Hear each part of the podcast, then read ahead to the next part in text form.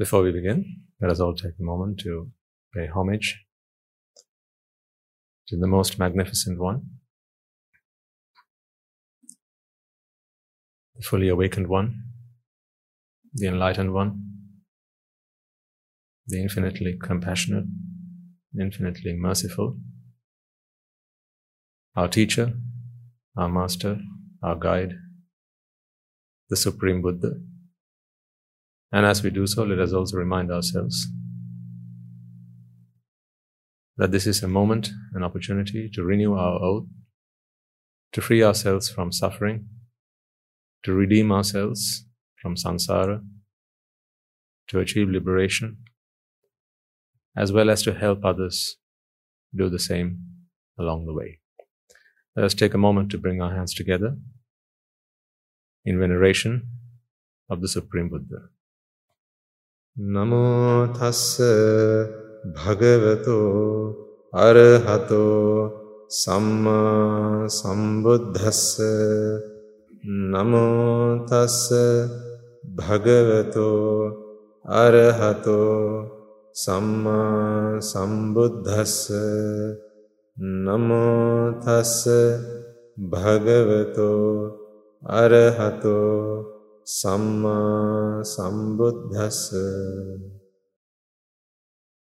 As people who are extremely keen on doing something useful and purposeful with their lives, which is why I believe you're here. You want to do something different to what you've always been doing, as you have seen something. You have seen the metaphorical light at the end of the tunnel. You want to achieve something with your lives. This is why the things that you do have taken a different shape. I know that a lot of you put meticulous effort and think carefully about all the opportunities that come your way to engage in tremendous amounts of merit. I'm convinced of that, as I have seen that and have heard of it, of all the things that you, all of you, right from the youngest member of the audience to the most senior, you've really put in a lot of effort and you strive to engage in as numerous as possible meritorious deeds in the name of Nibbana.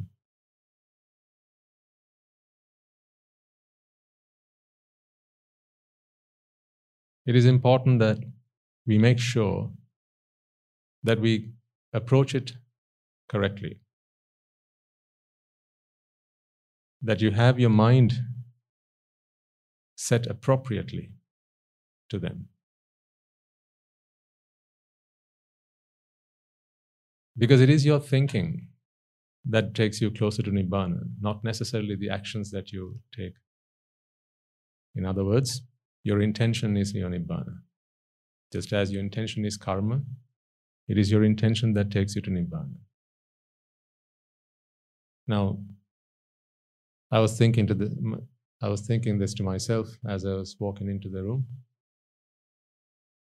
Two gentlemen, they welcomed the Swami Wahanse, washed his feet, wiped, and as he walked in, they paid his, they paid their respects. I need you to step beyond the conceptualization that this is a person who you have simply welcomed into this room. In every waking moment, in every activity that you do, because that is a tremendous meritorious deed indeed, and you know that, which is why you take, you make effort and you want to take and get involved in that. But in these moments, I want you to take another step forward. I want you to be more insightful about what goes on. Because you see, it's not necessarily the things that we do that has to change. We'll go about doing the same things. You will, this is not the first time you've done this, and this may not be the last time you do it. You've done it plenty of times before, even before you started listening to the Dhamma. If you remember the first time you might have engaged in that gesture, perhaps you invited some monks for an, for an almsgiving to your home, maybe for a sermon, and the monks turned up. You did what you had to do, but perhaps back then you were not so keen on Nibbana. Maybe were not even not so keen on listening to the Dhamma. You arranged it, you invited everyone, and then everyone else in the town, village, they came to listen to the Dhamma. And your duty then was to entertain everyone. If you remember those days, cooking, uh, hospitality, you know, all that. Making sure that everyone had a good time and that it was an event that people would talk about for weeks on. So perhaps the householder was not available to listen to the Dhamma. Maybe the Swami Wahanse was looking around for him but realized today is not his day or her day. But today, things need to be different. As you do the same deed, I need you to take another step forward in your thinking. Is this a Swami feet that you're washing? Is this a Swami feet that you're wiping dry? In every possible moment, at least when you're at the monastery, because you're here for Nibbana, right? Saturday is your Nibbana day, right? Remember? So when you're here for Nibbana, experience Nibbana. Nibbana is an experience. It is the experience of being free from suffering. Not necessarily physical suffering. You can be in the most excruciating pain and still be experiencing Nibbana, can't you? That is an art. That is what we are trying to achieve here. You know, I can't stop you from falling victim to old age, disease, decay, and eventually death. I can't stop you from, I can't stop any of that from happening. You will all walk that way, and you'll all fall victim to that. But what I can help you do is to keep a straight mind. What I can help you do is to not personify that pain. Help your mind be free when such things happen in life, because that is inevitable. So, as you invite the Swami Wahanse, maybe offer some water, maybe arrange a seat. Go beyond seeing that this is a person, a human being, a monk, and we have invited him for a sermon, we have invited him for an almsgiving. Go beyond that whenever possible. This is what mindfulness is. Mindfulness is a fancy word for yoniso manasikara.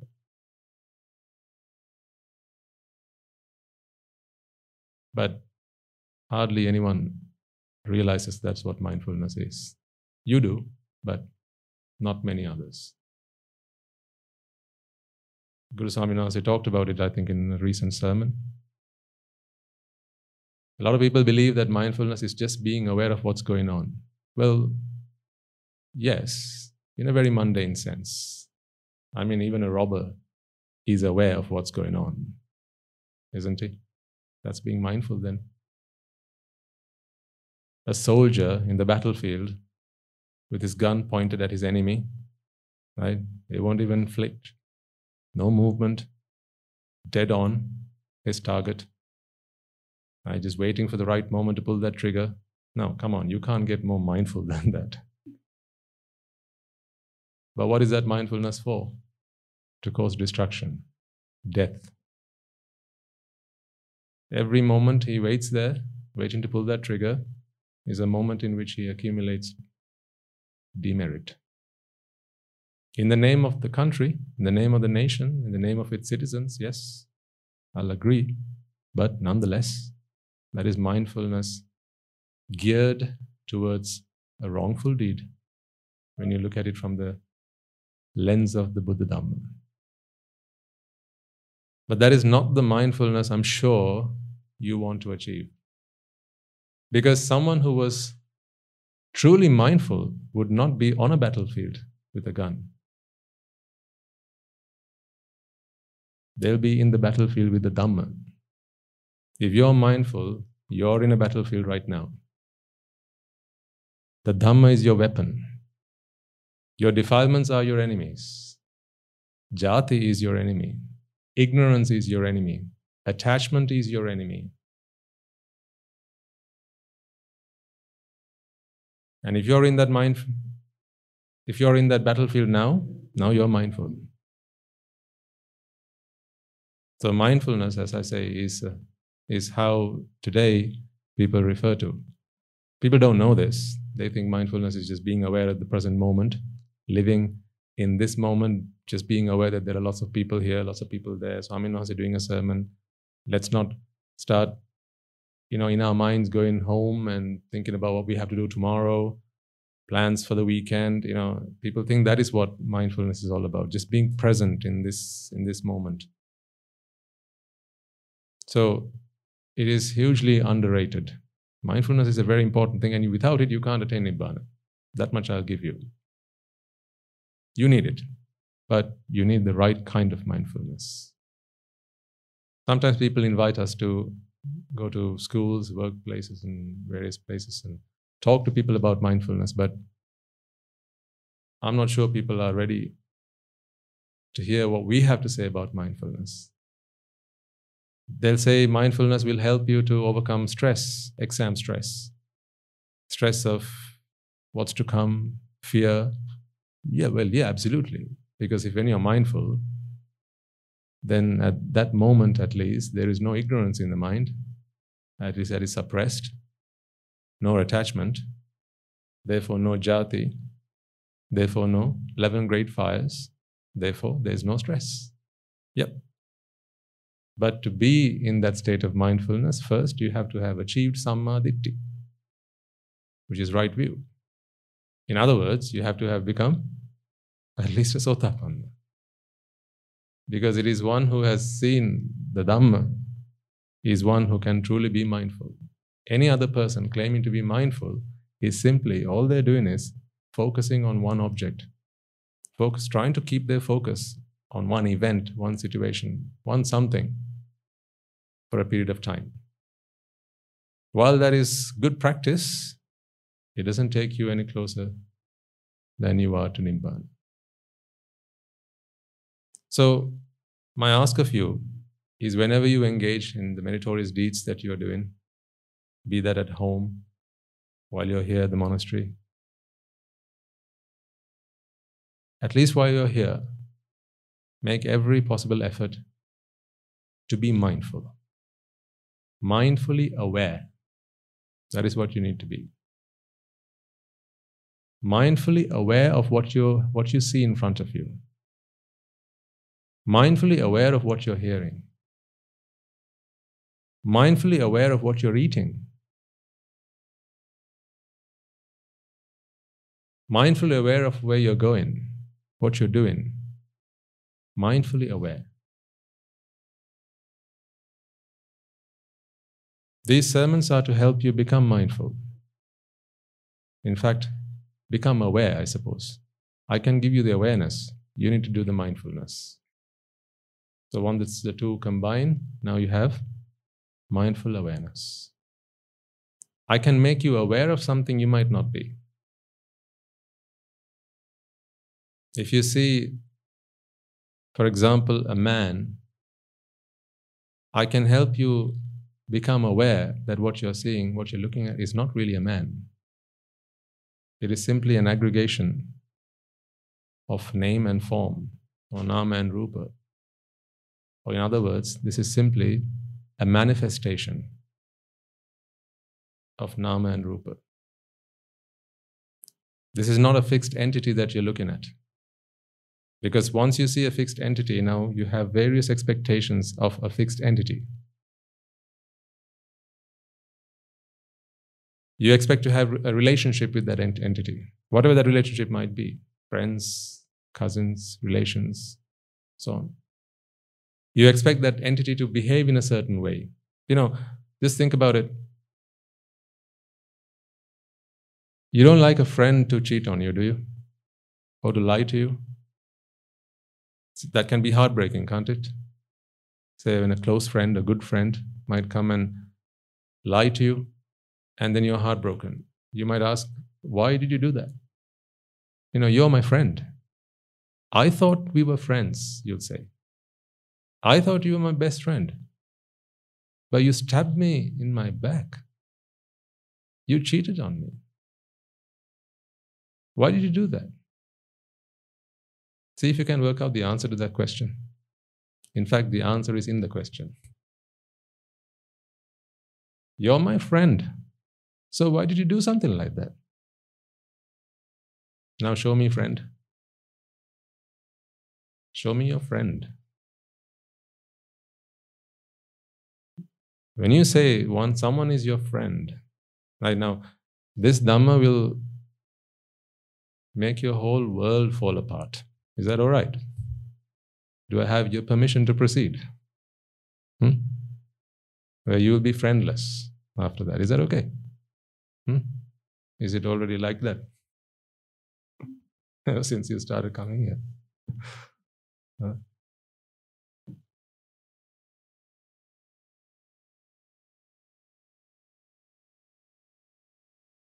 Remember one of those early sermons? I used to go on, go on about the fact that Buddhism is not about letting go. Hmm? Buddhism is not about letting go. Buddhism is about gaining an awareness. Once you do that, you realize there is nothing to let go. Nothing was yours to let go. So then, what's there to let go? If nothing's yours, then what's there to let go? You know, if you just think about it, we're all born into this world, and there are various things that we make use of to survive for the period that we're alive. Right? And when it's time, do you even take your body with you? No, not a single strand of hair, right? So none of it is yours. So is that letting go then? When you when you pass away? It wasn't yours. It was simply there for your use, but wasn't yours. Your house is not yours. If it was, then you'd be taking it with you, wouldn't you? Your car is not yours. Your children are not yours. What about your body? Your teeth, are they yours? Your hair? Your muscles and your bones, are they yours? No, but what do people fight for? Hmm? Why do people get into arguments and you know they brawl with each other and then they get locked in prison? And even in prison, you know, people they say, This is my prison cell. Come on. even in prison, right? They'll have you'll have prison inmates who will claim, This is my prison cell, you get out. This is my prison cell. The very place that they want to get out of, they've made theirs. That's, you know, this mind is such a trickster. It's not the mind, in fact, it's ignorance. When ignorance infiltrates the mind, you don't know what the mind is capable of. All sorts of mischief. And that's what's happening. So, what's there for you to let go? What is yours to let go? Nothing. So if you see a man, it's my duty to help you become aware that there is no man there for you to see. All there is is a manifestation. So when you see a man, a person, you can't help but thinking that there is an actual person out there. Yeah? you feel this is my friend or my enemy. I was talking about the example where you might tell a friend, Why did you do that to me? I never thought you'd do that to me. The question is, why did you never think they would do that to you? You think they'd never do that to you because you think that's your friend. Meaning, there's a combination of name and form, a manifestation, right? At this moment in time, there's a package, and you set all your expectations, you project all your expectations on that bundle, and then you say, I don't expect that bundle to cheat on me or to lie to me. But this one, yes, possibly, because that's my enemy, not my friend. Used to be friends, but he cheated on me, then our friendship was no longer. So he's done that to me before, therefore I expect him to do it again. How so? Just because something does it once doesn't mean it's going to do it again. But we think like that. You know, if there was a, say, imagine you have a mango tree at home. Hmm? If every season you get mangoes, you know, one season, two seasons, now you expect that the next season you're going to get mangoes, don't you? Hmm? So if the tree doesn't give you mangoes, what do you do? You walk up to the tree and you say, Oi, I expect you to give me mangoes. Why do you say that? Because you saw it happen once, you saw it happen a second time. Now, in your mind, you have projected a journey for this tree.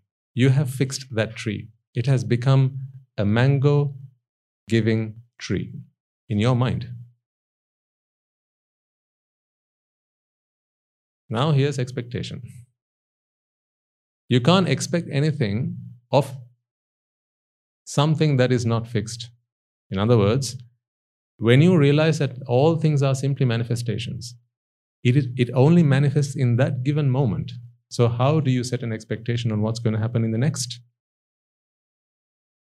Don't worry, I'll simplify this for you, right? I'm, I'm going to break this is this is like high level, then we go down and break it down for you. Don't worry. I can see some of your faces.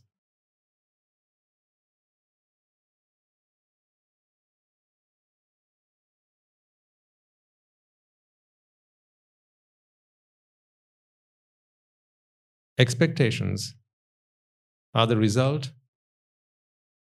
of not being aware. Simple as.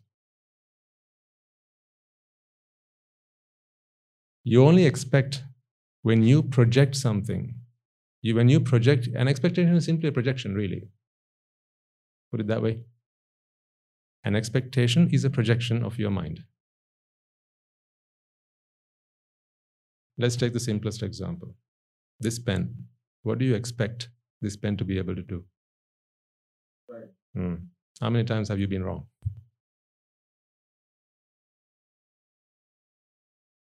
Hmm? Plenty of times? Yeah. Why? Because you expect this to be a pen. You expect this to write. You expect that there are all the causes in here which should allow and permit you and facilitate and enable you so that when you pull this cap out and start scribbling on the board, then there should be a mark. You expect that. This pen is not here to fulfill your expectations, I'm afraid. Dream on, baby. That's not what this is here for. In fact, this is not even a pen.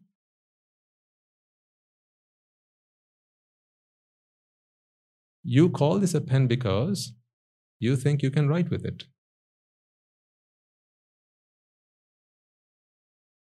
When you know that you can no longer write with this, what do you do with it? Perhaps you'll throw it, or maybe you might use it as a door stopper.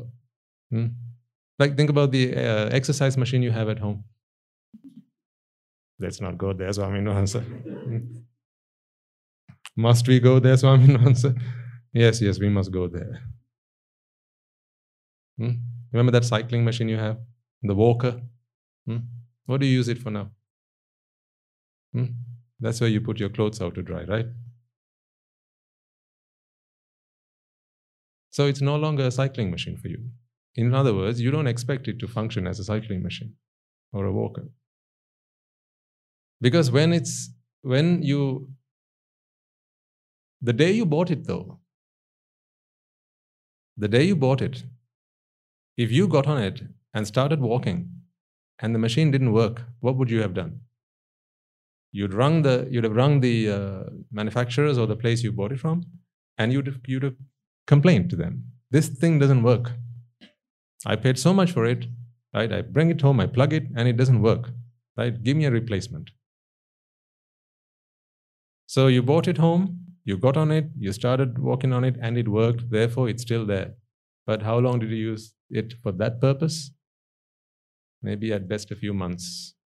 After that, it just became dead weight. Hmm?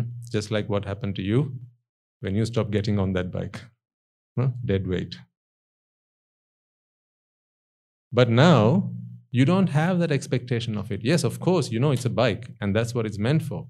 But because you don't project that expectation on it, until and unless you actually feel like, you know, at least this year, I want to start working out a little bit. You know, that happens every new year, doesn't it? New year, goals. Hmm, how long do they last? Until the heat of the new year has passed away. Yeah. So you get on that bike, and dust it out, and get on it and start working on it. You know, maybe grease the wheels a little bit.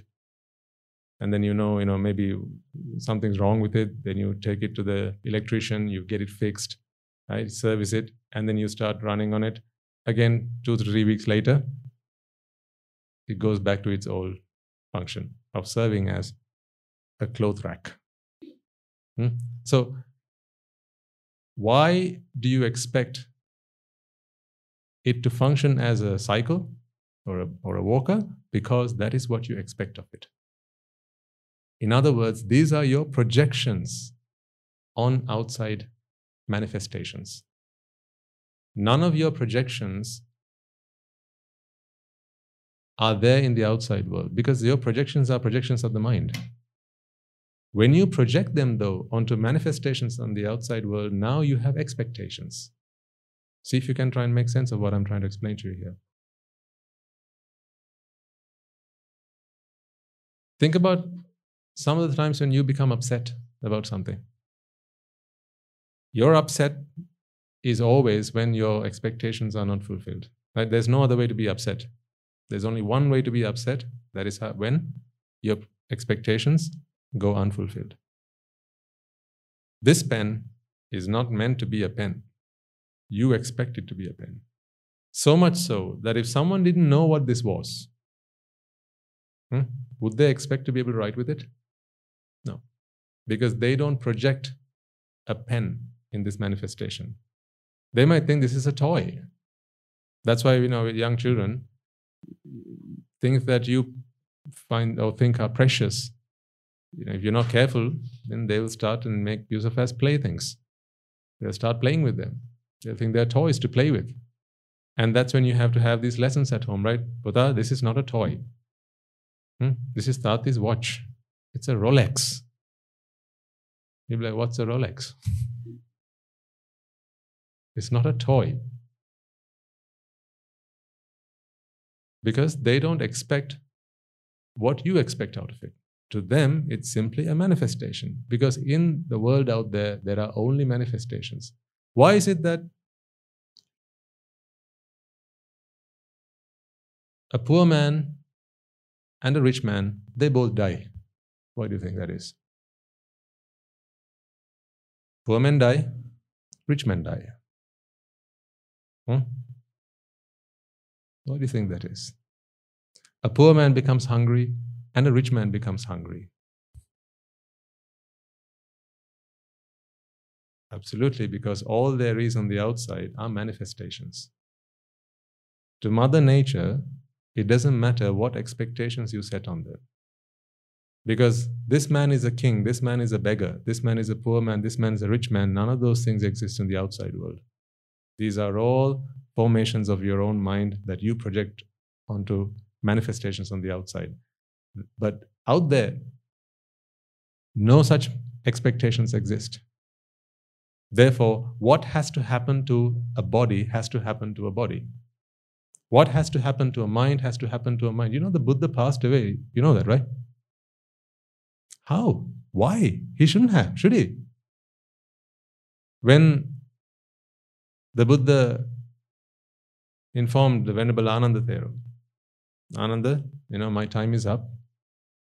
Three months from today, I'm going to my final resting place.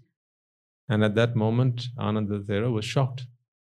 And he said, Sir, please don't do that. You must live on for the good and benefit of mankind. Please live on till you're 120 at the very least, most venerable sir. Reason for this is because Ananda Thero sees a Buddha, whereas nature simply sees a body. That's just a manifestation. Because all bodies, meaning all things that come together, must disperse and pass away. Because all there is are manifestations.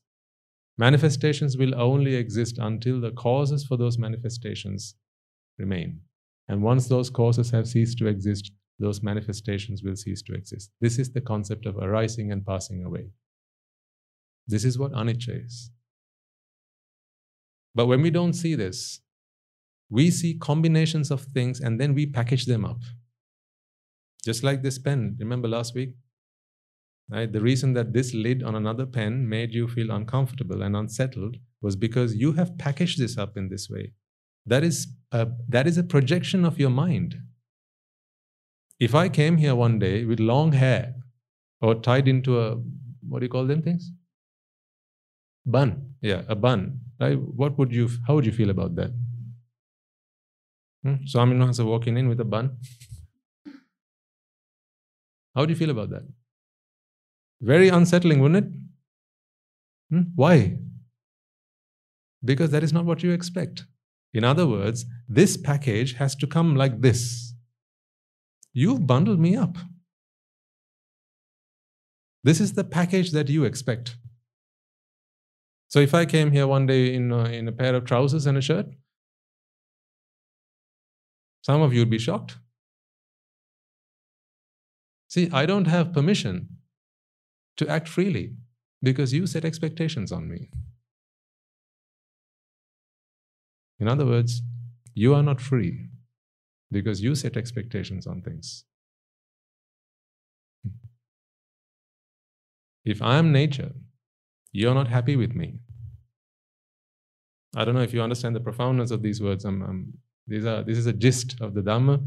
Try and dig deep, right? And see how much of it you can make sense. But I'll help you. I'll help you make sense of all of this.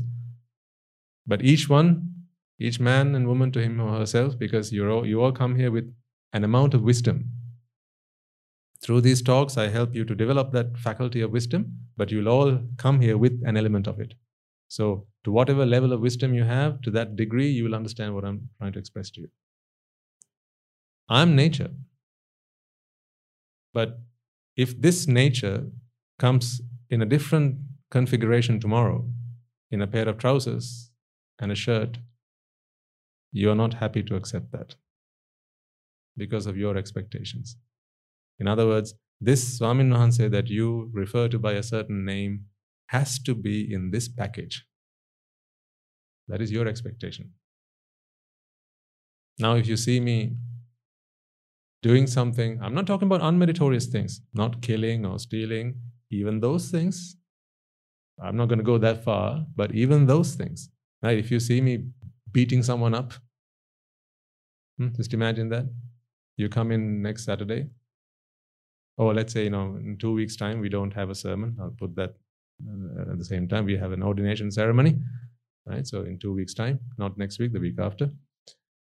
So say you come for the ordination ceremony and you're there in the audience, right? One of the young Anagarika Buddhas, they come on stage and I don't like him. Hmm? As he comes up to me, I give him a slap. You're not okay with that, are you? What if you were the mother or the father of that child? Only it would make things worse, wouldn't it? You're not okay with that. What if I walked in here swearing? These wretched people, hmm? or something along those lines. You wouldn't be happy with that because that's not that doesn't fit with your packaging of this these aggregation aggregates. That's why when that light goes off, it bothers you. That's why earlier, when you, when you heard a bottle fall and it made a clanging noise, it unsettled you because you don't expect that in the middle of a sermon. It upsets you. Meaning, sight, sound, smell, taste, touch, and even thoughts, you project your expectations on them because you take them as one unit. Because when it's not a unit, when it's not one entity, you can't set expectations on it. You don't set expectations on it. Expectations can only be, I mean, just think about it. By, by its very definition, what is an expectation? It is something that will go to plan, and that plan is a function of time, isn't it?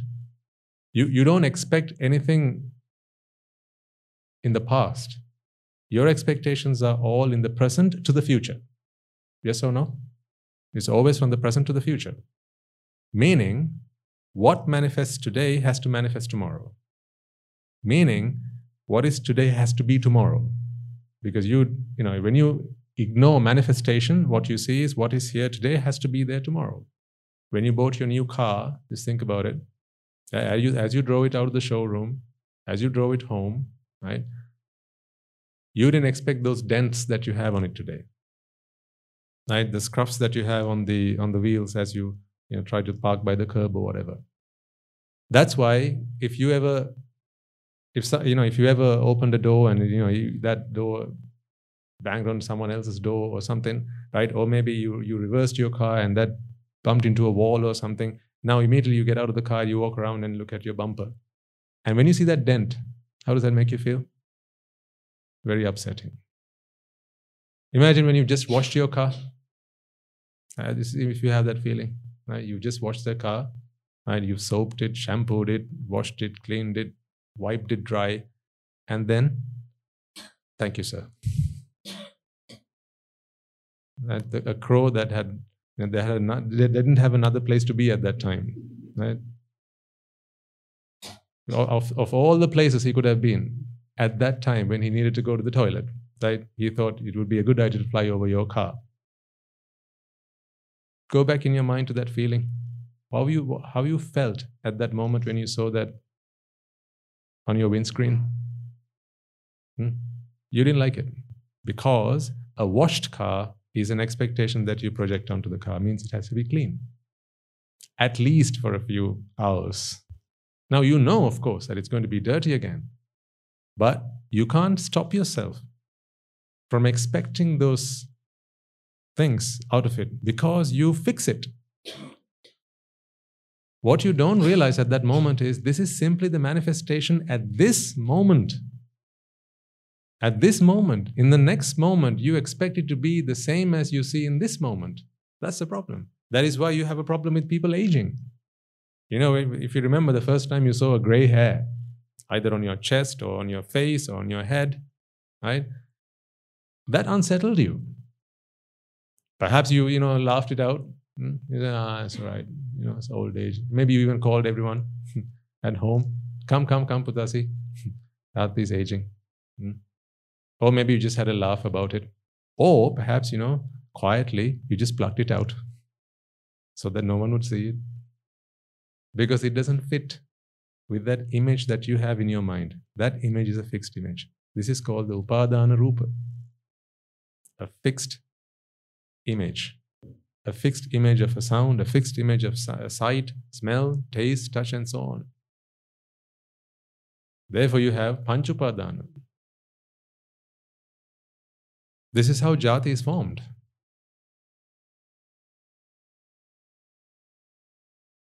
Your projections are only projections in your own mind, ladies and gentlemen. But when you start to expect them of the outside world, now what happens is disappointments. That is why you say life is sometimes like a living hell. Nothing works out the way I want it to. You complain about that. When your children misbehave, it bothers you. When things don't go to plan, it bothers you. Who said things have to go to your plan? Hmm? Who said so? Now, then sometimes people will go and you know argue and debate and fight with their friends or relations, neighbors. Others will go to the temple, maybe go to the kovil or go to the church right? or to the mosque and ask God for an explanation. God, how dare you do this?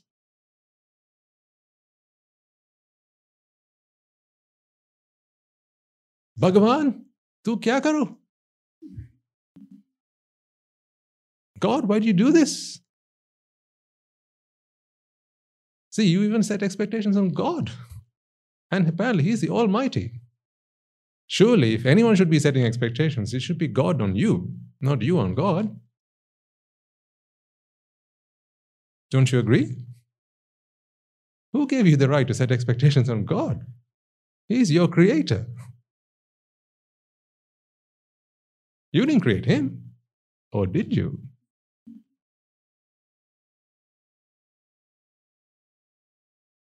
I want you to open your eyes and start thinking about these things. You know, what do you what what is this life that you live, right?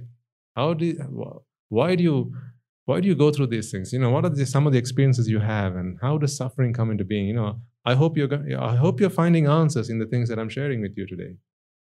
This is to open your perspective on life. Take a broader perspective on life.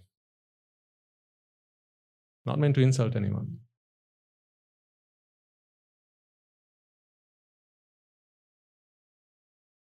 How else can you have happiness, right?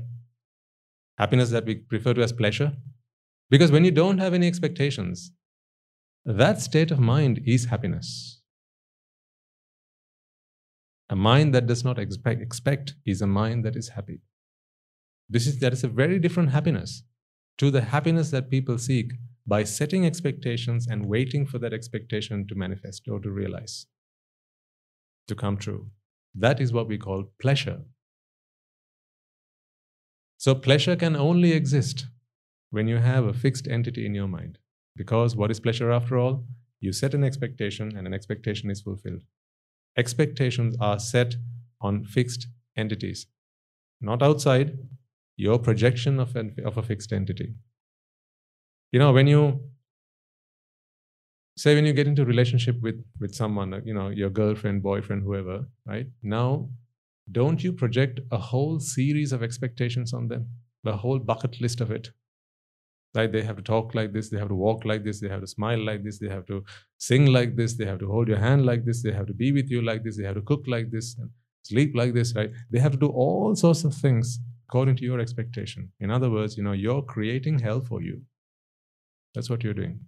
All the while you're thinking, I'm bringing into my life the source of my happiness. You call her your bundle of joy. Hmm? Maybe your little kid.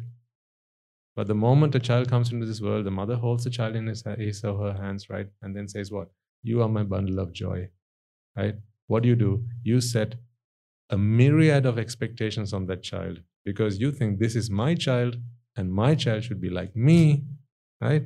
and my, I have all these expectations on my child. He well educated, should should educate himself. You know, should be good, should be virtuous, should be should be nice and generous and kind to everyone. All those expectations, all there is is simply a manifestation of a mind and a body in that moment. Who gave you the authority to set those expectations? Problem is when you do things over and beyond your authority, now you are stepping into God's territory. That is the forbidden garden. If you step beyond your level of authority, right? God gave you this to make use of it, not to set expectations on it. Think about what I'm saying right now. I want you to think deep. I Don't take it just at the superficial level. Right? I want to I want you to feel those cogs turning in your mind. God gave you this pen or this thing to make use of it, not to set expectations on it. If you use it for what it is, right, there's no suffering. If you set expectations on it, all you've done is create suffering. Why do you set expectations on it? Because you project penness to this. Now, from then on, it's a pen, and a pen in your thinking should write. But then you ask, well, does it not write? Yes, it does. Because writing is a manifestation. The manifestation of writing is simply the causes present in that moment. That is why, at some point, when you start drawing something with this, at some point it's going to stop. Yeah? So that's not a pen that used to write that, has, that is no longer writing. But we feel that way because we project a journey for this over a period of time. You know, we project a future. If I asked you, you know, say for example, if you when you want to buy a pen, you might you might look at how much how much ink it holds. Right? If you go to the shop and you buy a pen, you might ask them, you know, how long can you can you write with one of these? How many hours of writing can you get with this? You're asking this question because you want this pen to be a pen for the foreseeable future.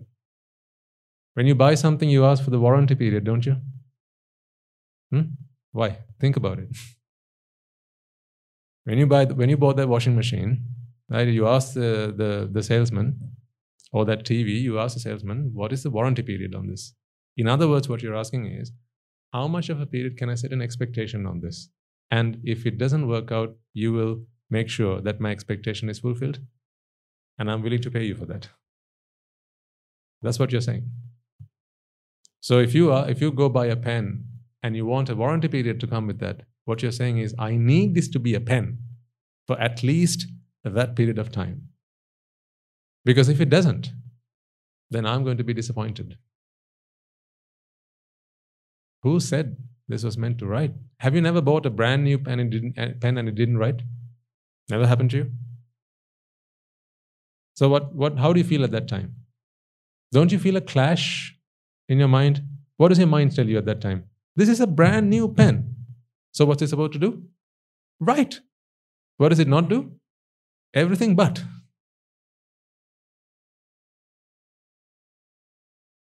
See, now you're disappointed. Because in your mind, you've bought a pen that has to write. That was not what was really given to you. What was simply transferred was just Rupa. It didn't write even while he was at the shop.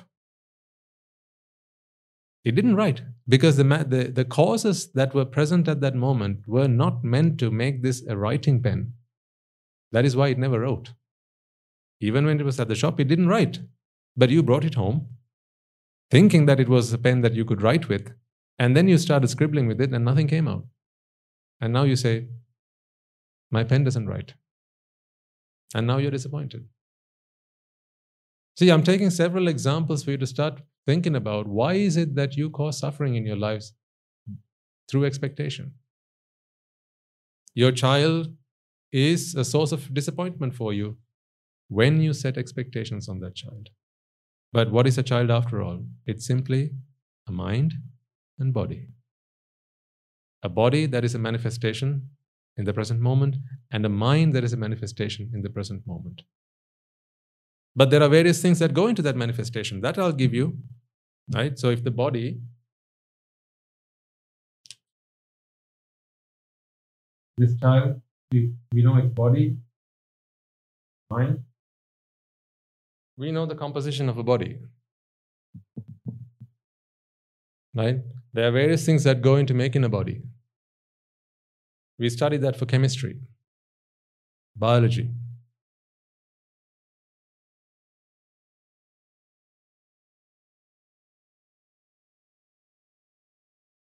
Okay. We study the composition of a body for science, chemistry, biology, physics, and so on.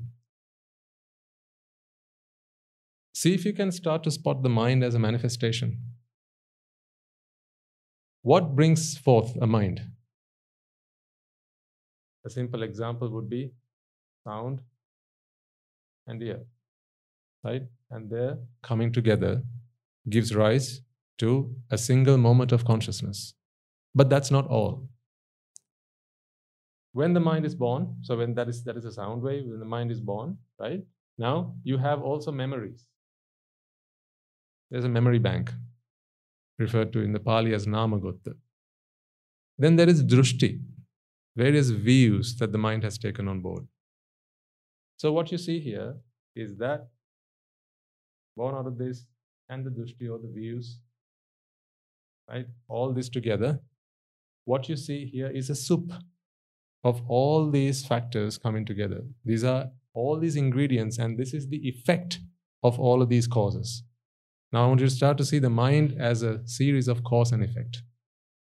This will help you to figure out why, why people behave in certain ways, and most of all, why you behave in a certain way, as well as to try and help understand why your child doesn't do what you want it to do, why your students don't do what you want, what you want them to do, why your husband doesn't do what you want him to do, why your wife doesn't do what you want her to do, and so on. The mind was not meant to do what you want it to do. That's why even your mind doesn't do what you want it to do. Does it? Does your mind always do what you want it to do? But that doesn't stop you from expecting both your mind as well as that of others to do what you want them to do, right? For instance, say, um, okay, so say you want to uh, give up a habit, some habit, whatever habit, right? You want to give up a habit, but now you want to be able to do that, but you can't. So, in other words, your mind is not doing what you want it to do. But if you ask someone who has done that previously, they'll tell you, right, follow this procedure. You know, this is a habit, you can break that habit. To break this habit, do this. What they're doing is essentially they're giving you views, they're putting stuff into your memory, right? And they're conditioning your mind so that at some point in the future, that habit will be broken or replaced by another habit. Simple example, let's say, let's say you're a smoker. Okay, let's say you're a smoker. And one fine day you realize that smoking is bad for you. Now you want to give it up. You want to give it up, but the thought itself is not enough. You still want to have a smoke. Now, when you have that smoke, you know that you don't want to do it. There's a voice at the back of your mind going, Stop it, let's not do this. You know, why again? I thought we, we promised last time right? This is when you start to feel there's a subconscious and you know the other conscious, you know, the forethought and the band and, and, and that subconscious. Now you have that collision, that, that conflict. So the back of your mind, you're saying, let's stop this. I don't want to do this. But the conditions of the mind at that moment urge you to do it. Meaning your mind is not receptive to what you're saying, what you want it to do. It's not obedient. Yeah? Your mind is not obedient to you. The reason for that is because it's not your mind. It is not here to fulfill your expectations.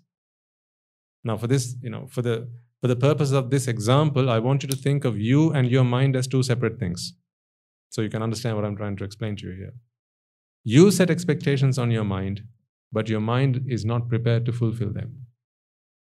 Because your mind is not here to fulfill your expectations. It is simply a manifestation of the causes that are present at that time. What causes?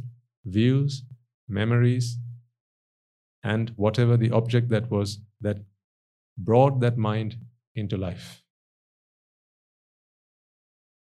So along the same lines, you'll have other people who don't who are not obedient to you. Your children may not be obedient to you. Your students may not be obedient to you. Your husband might not listen to what you have to say. Your wife may not be obedient to you because that is not your husband. That is not your wife. It is simply a mind and a body.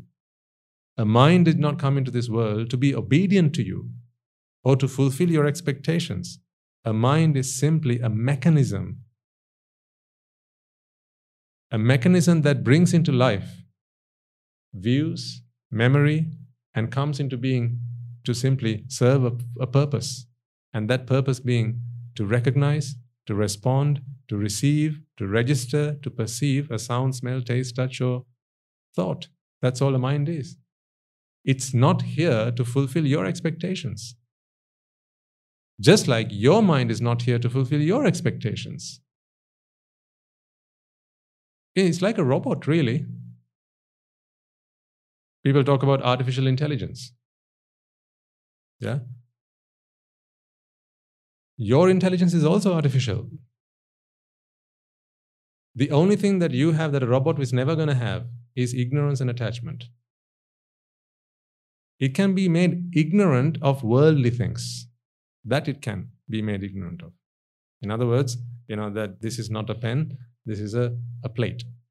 Yeah, you could you could feed that kind of sort of data to a computer. So now whatever it knows and understands about a plate, it's going to try and do out of this. But a computer can never be made to think that this world is pleasurable. It cannot be made to think that because you can't feed that sort of thing into a computer because such a thing doesn't exist. You know, you can't make happen in the physical world something that is not possible. Ignorance and attachment are simply, they're like hallucinations.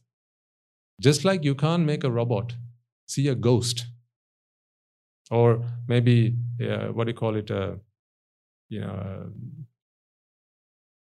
see a hallucination, I suppose is probably the best way of putting it. See a hallucination. You can't make a robot see a hallucination because a hallucination is not something that exists really.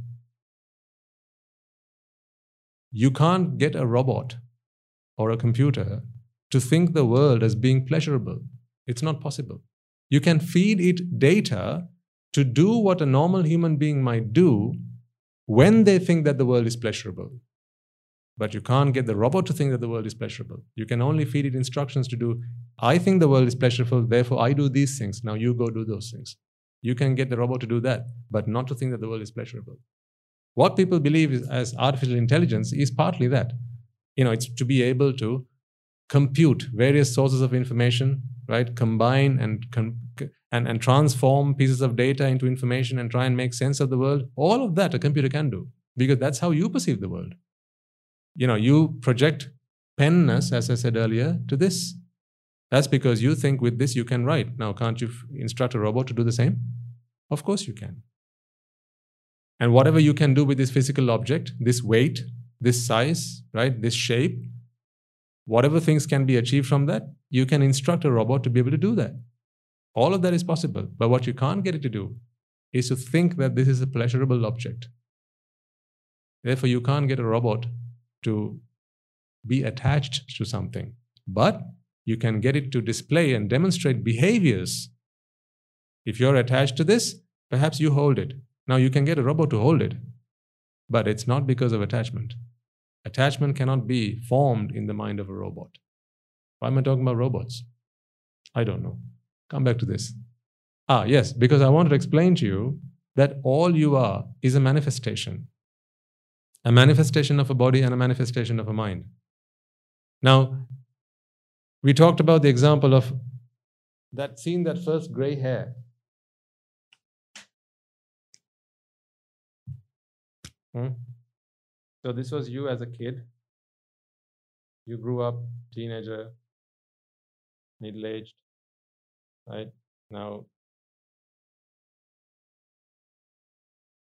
here's what you see into the future.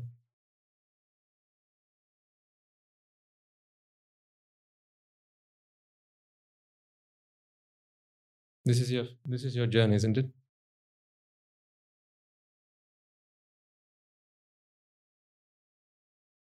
Hmm? That is your journey from birth to death. In this journey, there are various milestones. This is why you say I was, a, I was an infant or a baby at some point, then I was a child, then I was a teenager, I was middle aged, I was an elderly person, then I started growing really old, senile, and at some point, you know, I became, I was bedridden, couldn't go about, do things, and then one day you wouldn't be able to say it, but someone else will. You died. But you see this journey happening to others, therefore, you know that this is the inevitable that's going to happen to you. You see that this journey happens to you, don't you? So each of you are somewhere on this journey, aren't you? See if you can spot yourself where you might be on this journey. Some will be along along here, huh? some will be around here, some will be around here, Hopefully, we won't have any of these today. Hmm? Hopefully. Not today, at least. Wait till tomorrow for that. Or at least until you leave the monastery. Uh, think about it. right? And then, well, you know, for those who believe in rebirth, they, this journey doesn't stop. That's it. There's, then after that, you have what happens after this, right? Then you have the spirit. This is this is the spirit you.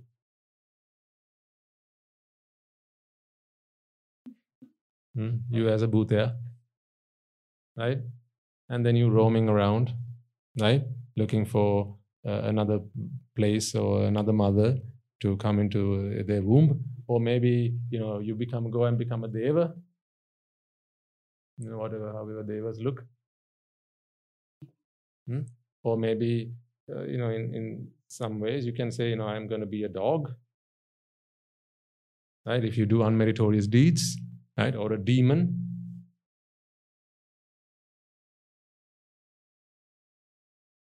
Hmm? And then again, maybe someday you become a human being and then go back through that cycle, right? So you're in a never you're in a never-ending cycle, right? This is what people think is samsara. This is what people think is samsara. This cycle of rebirth and death and rebirth and death and rebirth and death. And then some people will say, I don't believe in this stuff. This is nonsense. You know, nothing happens after death. I was born, yes. I grew up, yes. Middle age, yes. Old age, yes. I died. I will die, yes. But nothing after that. Uh, anything else is nonsense. Because if there is, show me.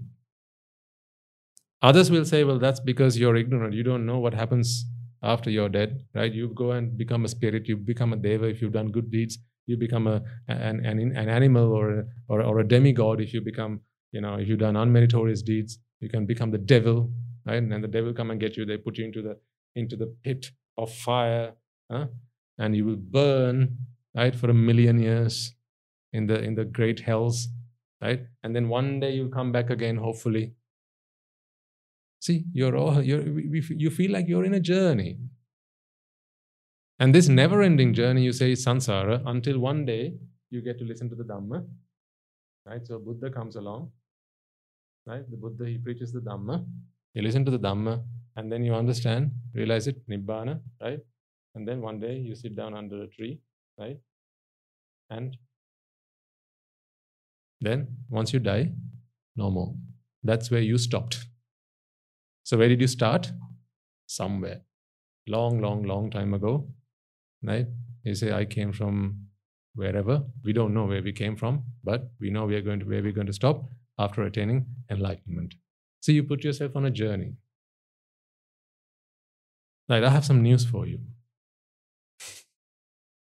Right? None of this has happened to you, and none of this will happen to you. You are not on any journey. You're simply asleep. So wake up. You are not on any journey. These are simply manifestations of cause and effect. I'll tell you what happens though. Each of these manifestations are a duality a mind and a body. A body is formed because of the causes that come together to manifest as a body. Just like this plastic is today a pen, but maybe 200 years ago, or say 50 years ago, this plastic was a plastic bottle. Right? Maybe 150 years from now, this plus the same plastic will be an eraser, maybe a car, maybe a cushion, right? So, but at this moment in time, the chemical compounds, the the the, the elements in this, or the um, yeah, the elements in this, they have come together in this configuration, this package, which you can now refer to as a pen. Your body is just like that. the most simple explanation and evidence I can give you of that is you are what you eat, right? So, how so? You're what you eat because what you put in this becomes your body, your muscles, your bone, your tissues. Right? All of you, I mean, as in all of you, all every, each and every part of you is what you put into your body. So, therefore, what we see now is simply a manifestation of all those components. What about the mind then? The mind, as we know, as we just studied a moment ago, comes into being when a faculty comes into contact with one of the sights, sound, smell, taste, or touch. At that moment, a thought is born, the mind is born, right? And when that mind is born, if ignorance and attachment are present, this is where the, the, the delimiter is. If ignorance and attachment are present, at that moment you begin to feel that you are an entity. So let's imagine you're all here. This is your current state. At this moment in time, a thought is born. And if in that thought you have ignorance, in that thought you shall have attachment. And in that thought you shall have vexation. And in that thought you shall have relief from vexation, which is abhisankara, the process that you engage in to free yourself from vexation. And as a result of that process, what happens is the mind goes insane. That very mind that came into being to process that sound now goes insane. And the moment it goes insane, now, like baby Natasha was born to the mother who was crazy, you as a baby are born to the mind that's gone crazy. Now you begin to feel that you are a present and you are a sentient being. Once a sentient being is born, now the sentient being has a story to tell. Because now you have memory that was always there. Yeah. So as you go into memory, now you re- now you remember that there was a yesterday. Whose yesterday was that? That was my yesterday. Why is it my yesterday now? That is because of ignorance and attachment in this present moment, not the ignorance that was there in the previous moment.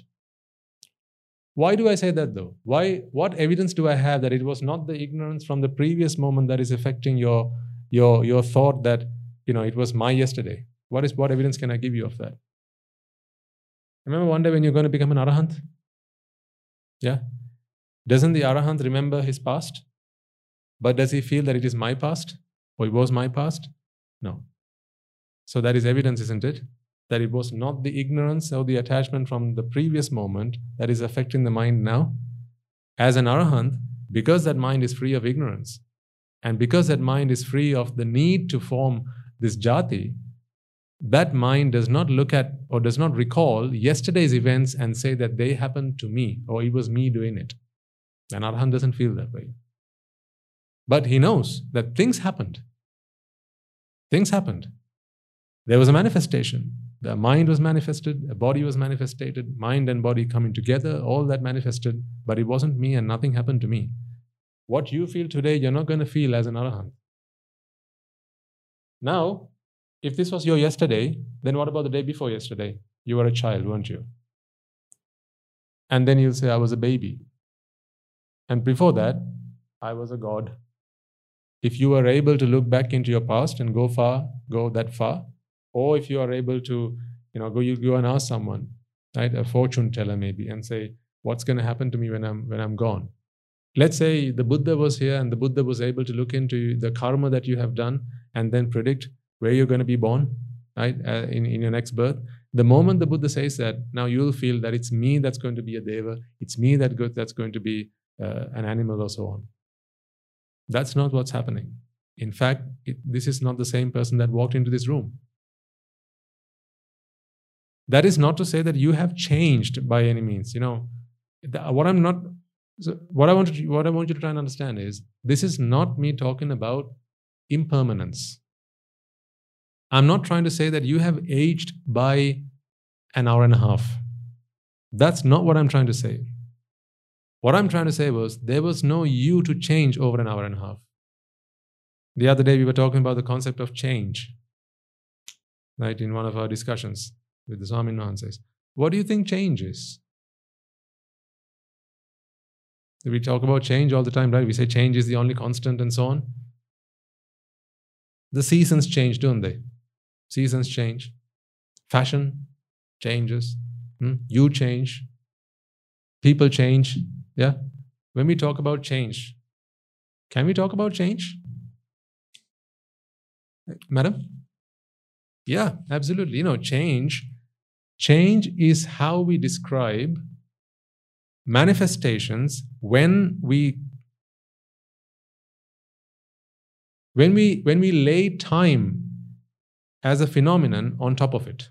When we overlay time on manifestations we say x has changed into y. Yeah because yeah absolutely. It's only fixed things that can change that's why you tell your friend i didn't expect this from you you have changed Hmm? You might have said this to some of your friends. You know, I didn't expect this from you. You know, remember when we were in school, right? You and I, we were best of friends. You've changed, man. I don't like who you are now. You've changed a lot. You've changed beyond recognition, you'll say. Meaning, there was a, there's a fixed entity in your mind, and you anything that manifested, you projected it as a change to the original. But that never happened. That never happened. When I if I, if I start, you know, look, so say you know say the time on the clock, right? It's now eight thirty, right? When I walked into this room, it was seven thirty. So what happened to this clock? Changed. If you are able to take each moment on its own. each tick of this second arm, right? If you took each one on its own without any connection or relation to the one before or to the one after, now what changed?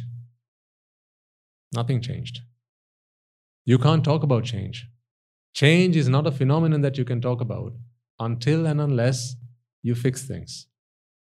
Until and unless you project a fixed entity, and now you start talking about what has changed. See? Changed. This is what people call as impermanence. Understanding impermanence, this is why I say, is not the path to your liberation. If, it, if you say Buddhism is about the, the, the principle of impermanence, you can't go very far with that. Because we talk about impermanence of fixed things. Fixed things are impermanent. That changed. It's like if you were to take a bit of string, right, and you tied it to something, this string, right, you pull it. Right, imagine there was an elastic and you pulled it, right? Now you say this is this distance from, from where it started. This distance is what you say has changed. When you let go of it, it returns to the original point. Your perception of change is like that. Because there's always this connection to this to the starting point.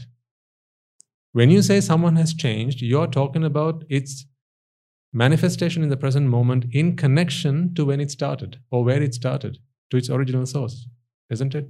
Say you had yeah absolutely. That's your that's your point of reference you always have a point of reference when you're talking about change the rate of change Absolutely.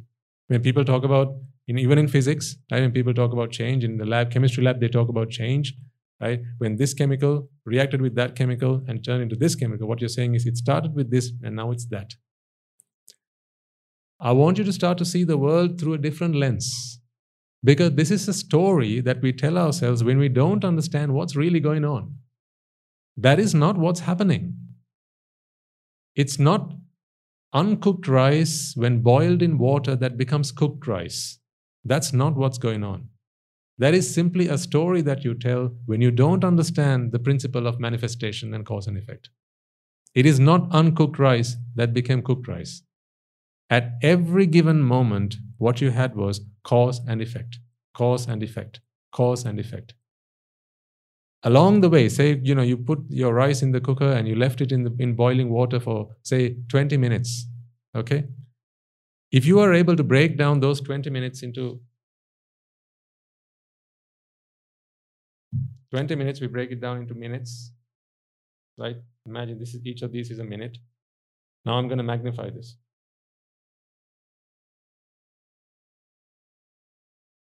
So this is this, and this is this right? Now you have, we, we, we say these are seconds. Okay? Let's take one of these and then magnify it further. Can you still see? In the camera? Right? This is a this is two minutes. Magnified it, zoomed in, right? You had seconds, and now you magnified it. Now you have say milliseconds, right? If you want, you can magnify it again, and you, you keep going, you're splitting it up until you go microseconds, uh, femtoseconds, attoseconds, and picoseconds, and so on. You can keep keep on digging, right? so what happened between two seconds? At this moment, you had rice. So this is the grain of rice, uncooked. At this moment, you had you have the rice that is cooked. Okay. Now you say, I left the rice in the rice cooker for 20 minutes, and when I returned, the rice was cooked. So what you're saying is this rice, when you give it 20 minutes, heat, you get this. That is not what's going on. Although you feel it that way, because you feel it is this that turned into this. Meaning, like that string that is attached to the needle, you're pulling it so that you can tell a story. Sir? Yeah, you're, you're talking about a relative change because change is always relative. You can't talk about change without the principle of relativity. So when you talk about relative, you're talking about something that was fixed here and now that has changed. So you see, if this was the, that that grain of rice, now imagine there's a string. You're you're you're, to, you're telling a story as it changed, right? So as you drag it, now there are things that happened. there are things that happened because of the causes that were present at that moment. Okay? Because of the causes that were present at that moment, various things happened. That's why if you ran out of gas hmm, and, the, and the cooker went off at this point, right? At, at this point, now this is not going, you're not going to get cooked rice. 20 minutes is not going to give you cooked rice. Is 20 minutes going to give you a good price? No. What turns this to this? Tell me. What turns this to this? Conventionally, if you spoke, you'll have to say heat. Right? Heat turns this to this. And what turns this to this? Heat again. That turns this to this? Heat again. But really, it's not this turning anything to this. What you get in that moment are the causes that manifest a result at that moment. I'll give you another example. I'm giving you all these examples to try and make sense of what I'm trying to explain to you here. Let's say a man leaves home, right? And he wants to get somewhere.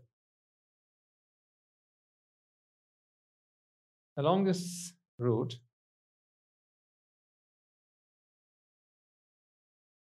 there are people who he'll meet, right? At each of these points, he'll meet people. Hmm. I think this example will make it clear to you. Let's say he leaves home with a hundred dollars. Okay? By the time he gets here, he has twenty dollars in his pocket in his hand. It took him 30 minutes to get from there to here. Now tell me, was it 30, was it 30 minutes that changed the 100 to a 20? Will 30 minutes with $100 convert the 100 to a 20? No. So let's think about what might have happened.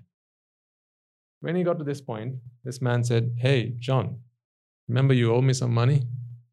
Oh, yeah, man. Sorry, I forgot. Almost forgot. Yeah, well, can I have it now? Sure. How much do I owe you? You owe me $10. All right, okay. So now how much is he left with?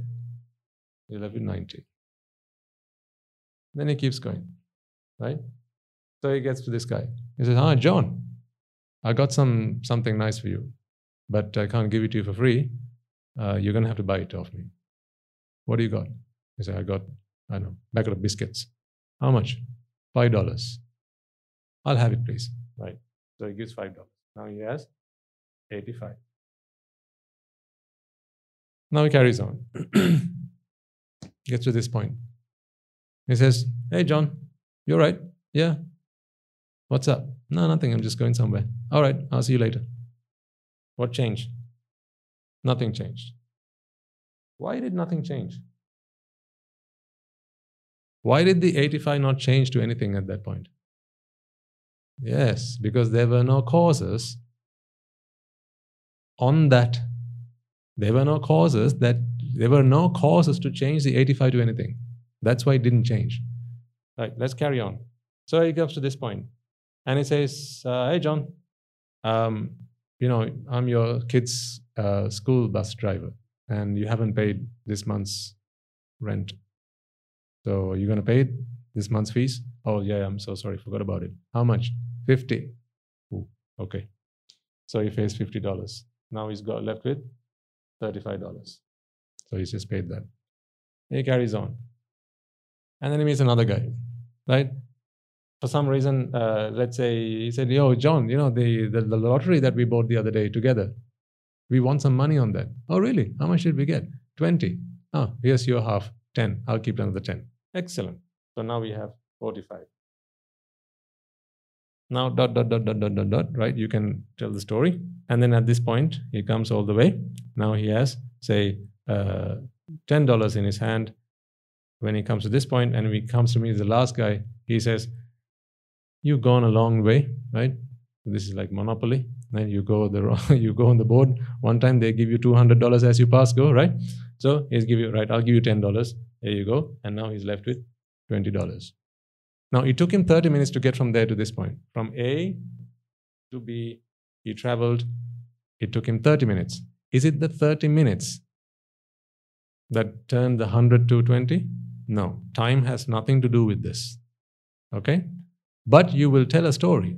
You will say, in 30 minutes, John can show you how to lose $80. Okay? Or,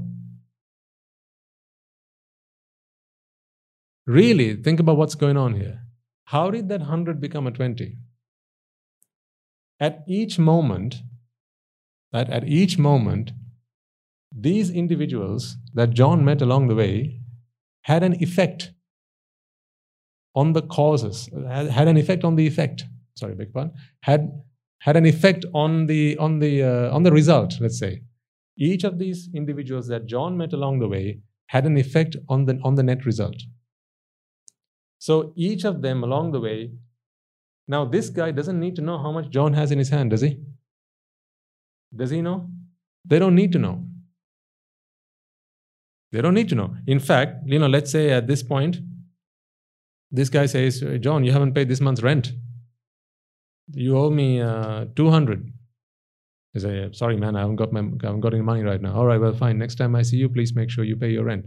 So, although he needed $200, John didn't have any money to give him. So, therefore, he just passed along, didn't give him anything. He wouldn't have requested $200 if he knew that John didn't have it on him. My point here being, each of these junctures, right, along the way, they don't need to know what effect they're having on that net result. The fire doesn't know that it's trying to cook rice. It doesn't need to know. It doesn't need to know. Meaning, the fire is not there to serve a specific purpose, it's just fire. That's why the fire burns your finger if you put your finger into it, even though it might be that you are the one who lit the fire. I mean, how ungrateful, right? If you think about it. Like you light the fire and the fire burns your finger. It's not fair, is it? No, but that's because the fire doesn't know it's burning your finger. The fire doesn't need to know because the fire simply does what a fire does. And that's why the fire can't burn certain things because actually the fire is not there to burn. That's why some things won't, it won't burn. You know, if it didn't have, essentially what fire does is just simply transfer energy. Right? If that energy is not something that the object that you put into the fire can sustain, then we'll say that, that it is deformed. And that deformation is what you say is, is burnt. That is how we interpret the world. Along this journey, none of these individuals need to know how much John has in his pocket.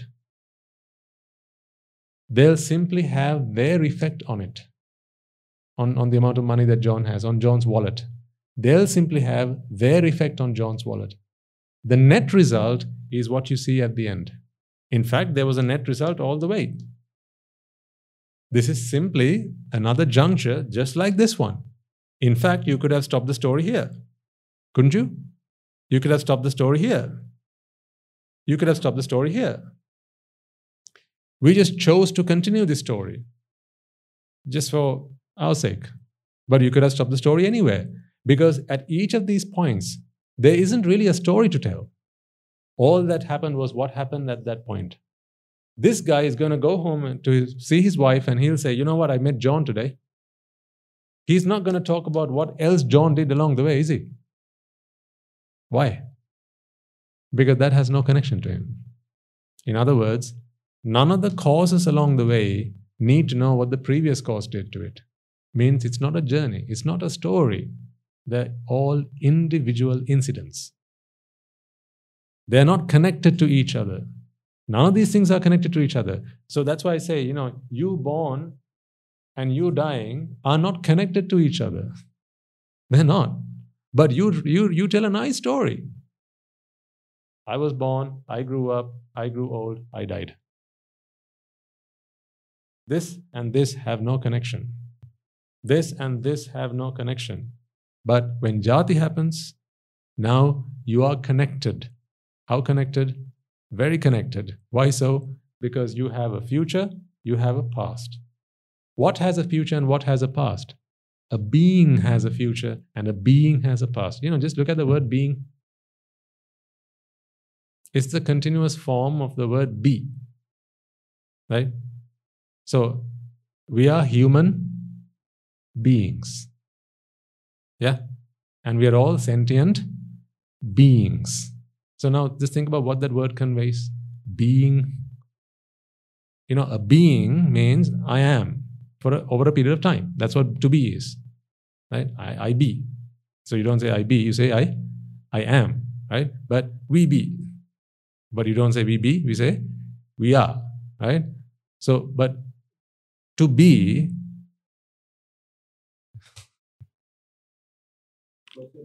Absolutely, sir. Yeah, thank you. To be is, is something that happens over a period of time, right?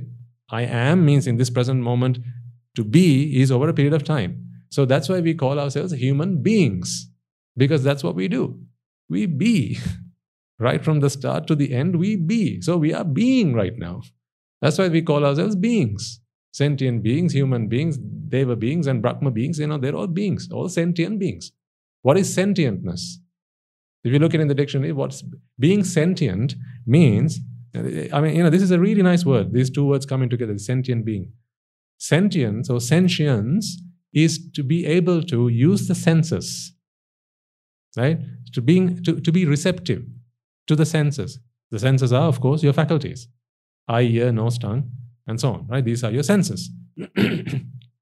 so when you're connected to these senses, now you become sentient right? And then when you have to talk, tell us, create a story about how these senses worked over a period of time, now you become a sentient being. That is what we call ourselves, a sentient being. Really, this sentient beingness is all down to ignorance in the mind because the mind now has to stitch a story about what happened with the eye, then what happened with the ear, then what happened with the tongue, and then what happened with the nose. That's not how it happened. The eye happened. The ear happened. Nose happened. Tongue happened. Not one after the other, not one in sequence, not in relation to time, but we have a story to say. So we say, I have been alive for 20 years, 30 years, 40, 60, 80 years. I have been alive. You ask someone, what is this meaning of being alive? means being aware of what's going on, right? En- engaging with the environment, understanding you know what's going on in the world all of this is me being alive. See you have to be alive. Absolutely. But that's you know this is this is the point. This this this entity is a perception that the mind holds. It's not true. It is not something that exists in the outside world. It's not it's not real this entity feeling we feel we are an entity, you know, just like you feel that this is a pen, and that's why you feel this cap belongs to this pen. That's why this cap on another pen makes you feel unsettled. You feel this is an entity, meaning this is a fixed object, just as much as you feel the same about yourselves. I am a being, you'll say. You know, this entity is. I was, I am, and I will be. That is what you call being. This fixed entity. But now we need to understand why that why is it that this being feeling, this perception, is lunacy. Reason for that is all you know, we understand now that all there is is mind and body. And body is a manifestation in a given moment, right? And the mind is a manifestation in a given moment. A mind doesn't come into being unless a sound comes into contact with ear. That's why I said, knock, knock. Happy birthday. That's when you were born. That's when the mind was born. That's when, you know, when a sight comes into contact with the eye, a mind is born. When taste comes into contact with the tongue, a mind is born. When smell comes into contact with the nose, a mind is born. Each mind is unique and it's on its own. Yes, of course, one comes, you know, there's one thought moment that arises and passes away, and then you have another one that arises and passes away. But, you know, we draw this like a, you know, like a stream because we, we graph it against time. If you took the time factor out, you wouldn't be able to draw it like that. If you took out time, I mean, you know, think about distance, for instance, right? What is distance after all? It's movement over time. Yeah. So we say if you if you if you chart the journey of something, right?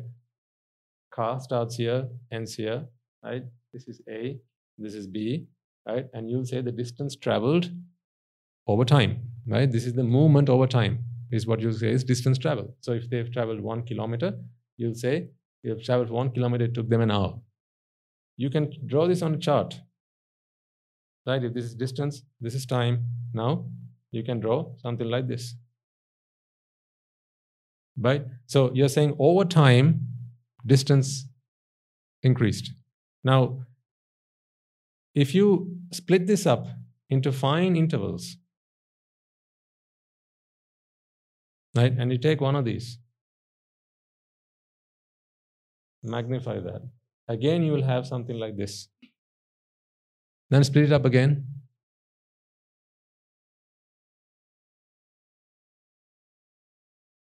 Again, you'll have something like this, right? Because as you keep splitting time up into smaller and smaller chunks, whatever motion was experienced, right, whatever change was experienced, you're going to see it here. You will always have to talk about change because you're talking in relation to time. When you project time onto a onto an event you can, you'll always have to see a change in it. You will you can't help seeing a change in it when you project time because that is what we use time for don't we? Why do we use time to talk about what change time is the instrument that allows us to talk about change That is what time is. Now you see why time is an illusion. Because when we, the reason that we want to talk about change is because we believe in fixed things. And what happened to those fixed things, those fixed entities. When we want to talk about what has happened to a fixed entity, now we need an instrument to say over what period of time. The rate of change. To talk about the rate of change, you need time how, how much this, did this change in comparison to that? How much have you aged in comparison to me? How much is this young? How much has this changed in comparison to this? To talk about these two things, you need an instrument, and that instrument is time. So the mind devises time. The mind comes up with this notion of time, and it's possible because jati happens in the mind. Because jati happens in the mind, now it feels that it has been present. And when it feels that it has been present, I was in the past present, I will be in the future present, I am now present. So, past, present, and future, I will be, was, and am present, and therefore I have a story to tell. When we have a story to tell, we have a story about everyone and everything else to tell. That story is what we call life, the story of life. If I was to ask you to come up and stand on stage and say, please, can you give us a story, your story, write your autobiography, right? Or try, write someone else's biography, right? Give us your story. You're going to talk about things that happened to you over a period of time and things that happen to other things and other people over a period of time. That's what you're going to talk about. If you took time out of it, right? Talk about yourself without talking about time, you have nothing to say. All you can talk about is the Pachuppan. In other words, cause and effect. Sir. Hmm. Yeah.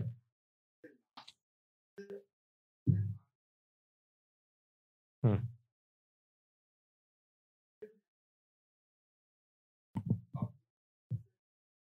Hmm. Because we need you know if if a so we need to understand that the faculties themselves are manifestations yeah so it's not a fixed eye or a ear that is waiting for a, stimulus of a sound or or sight the eye itself is a manifestation you see all there is is energy and various conversions of energy I mean, after all, you're all energy. That's all you are. But energy can take all sh- sorts of shapes and, and forms. And what we see here, you know, this is one manifestation of energy, this is another manifestation of energy. But then again, you can't say that this is the energy of this object and this is the energy of this object. That is not so. They're not fixed. This is simply energy intact right now in this configuration, right? So the gentleman's question is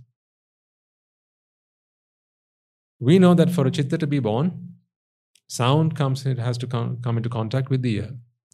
Now, let's say a man lives for 80 years, and then in the last moment of their life, right, their ear, sound comes into contact, a chitta is born, and now the ear collapses. The ear, I don't mean this ear, the ear as a receptive uh, faculty collapses. So where how does how is the next chitta born? This becomes a problem if you see the ear as being a fixed entity that was always been present, waiting for sound to come into contact with it. Think of it in these terms. Both sound and ear are manifestations at that moment. So if the ear itself is a manifestation, there was no ear yesterday. It's not the same ear today. I'm using the word year and it sounds very similar to the period year. So I'm, I'm, let's take the I. Okay, it's not this I that was present in the previous moment.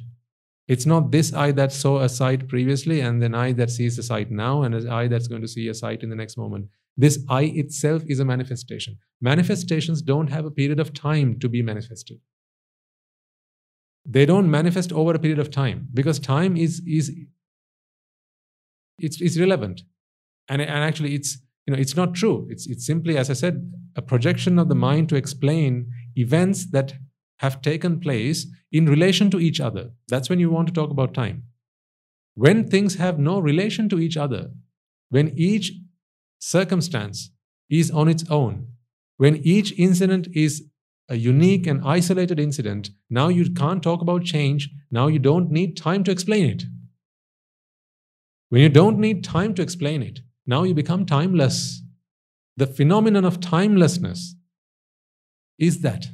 So, the ear or the eye or the nose or the body or whatever are simply manifestations of the causes present. I'm not going to say at that time because that's going to confuse again. Nothing is a manifestation of the causes present at that time. Let's cut that at that time out for a second. For a second. huh? What you see are not the causes that manifest at this time. Let's take out at this time part. Okay, I'm going to write it out on the board. Uh, so difficult to explain this. Only because it's a very abstract concept and we are using a language that was not designed to talk about this. That is a problem here. language was constructed to talk about beings, right? Uh, human beings and sentient beings.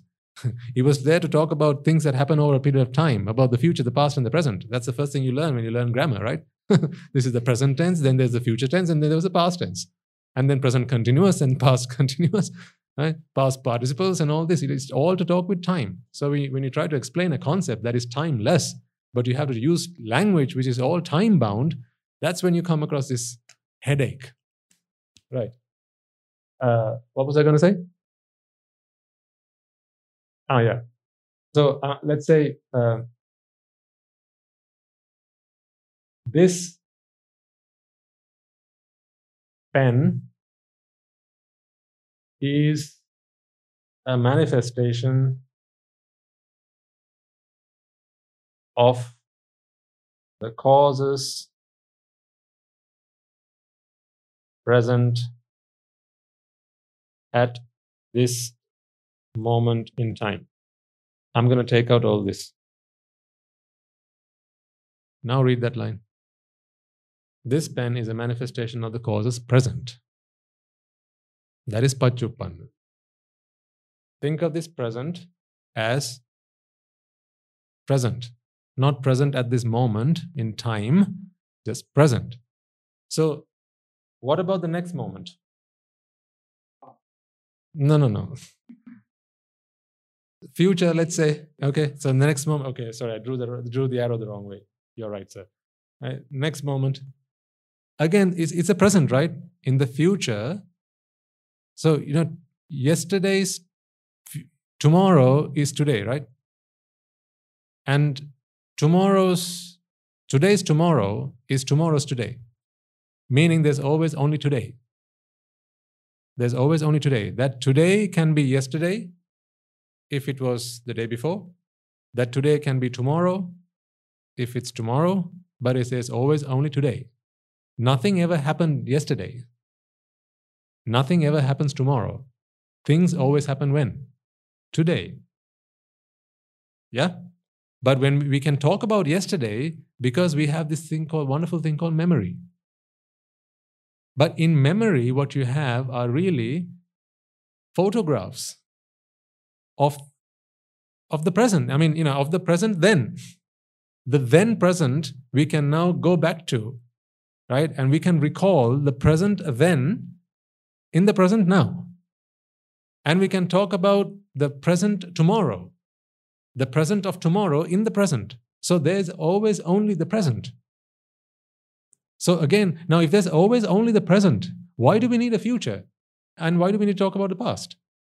There's no need for that because there's always only the present. The future and the past are simply creations. These are, you know, these are figments of our. I'm not going to say imagination, but you know, it's the it's it's it's how we relate a story about present moments.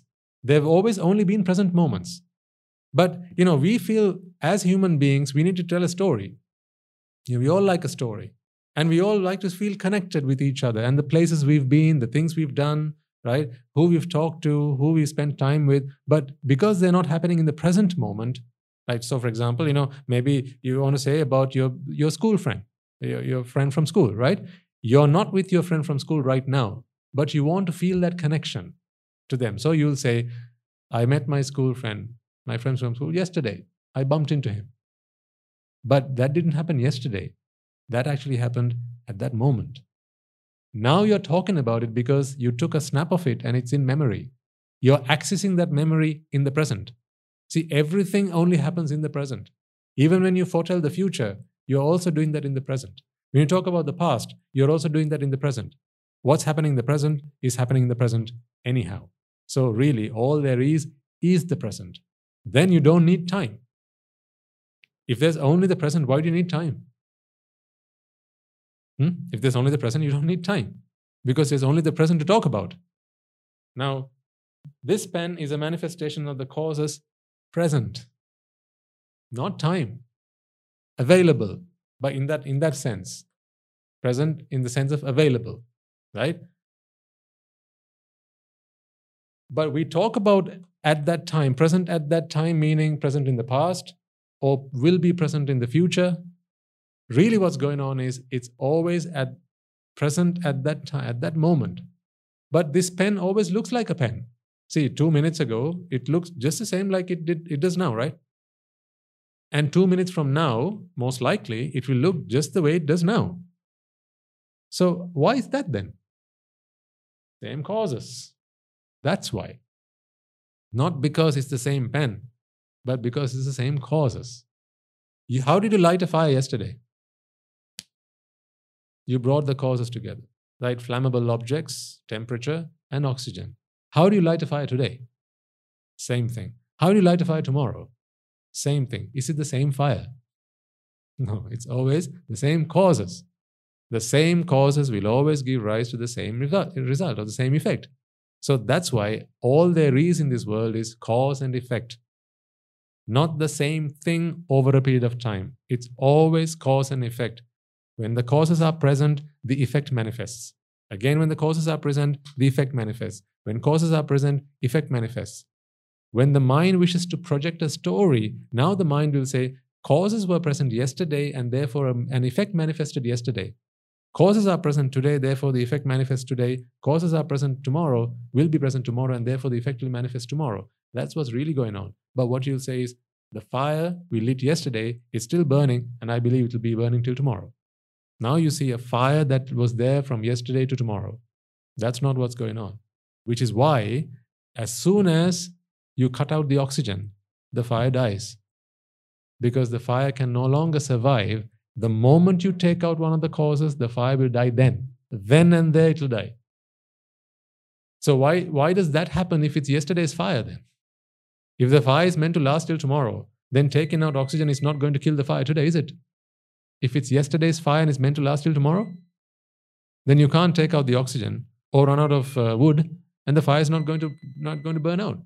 But it does because in each moment right in each moment what you see are the are the causes that bring into effect a manifestation. That's what's going on. Now why do we talk about this principle? I want you to think of yourselves in these terms you'll feel that you were there yesterday you are here today and you'll be here tomorrow you'll feel that you are 60 years of age maybe and you'll say I have been alive for 60 years. I've got another 20 or so to go at the very least, right? And look at me. I'm a, I'm, I'm a human being. I've been a very successful person. Look at me. I mean, I'm, I'm alive. I'm kicking. And you know, I'm in the pink of my health. You're talking about a sentient being. Such a thing never existed. And as once you start talking about yourself in those terms, you will project that feeling to others, to other aggregates of name and form. You'll project that to this. You'll project that to this. You'll project it to everything here you see. And then you start talking about stories. You'll, you'll start, you know, you'll start talking about life and all the things that happen in your life. Such a thing doesn't exist. There are simply causes that are present. And again present. And again present. and again present. When there are causes present, you have a result that is present, that is, that is manifested.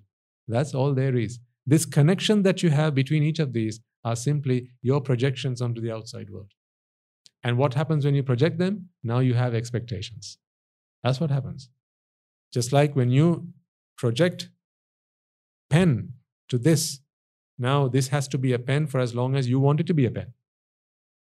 It's not here to be a pen for as long as you want it to be a pen. It's a pen for as long as there are causes that manifest this as a pen. But when you think of this as a pen, now you have a timeline for this. You want this to be a pen whenever you want it to be a pen. When do you want it to be a pen? When you want to write. Huh? When, when you want it to be a paperweight, it doesn't need to be a pen at that time, does it? Say you've got the fan on, right? You've got some papers on your desk, right? And it's, it's going to start blowing in the wind. Not blowing in the wind, that blowing in the wind. Not Bob, Bob Dylan and Paul McCartney. When you want when you want to stop it from blowing, what would you do? You put the pen on it.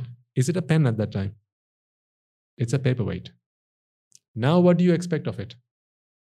To be a paperweight, not a pen. Now, what if it now now when you want it to be a paperweight, if you put it on the pen and it starts flowing, uh, and it's, it's blown with the you know with, with the with the fan or with the with the wind that comes from the fan. Now, what would you say? It's useless, right?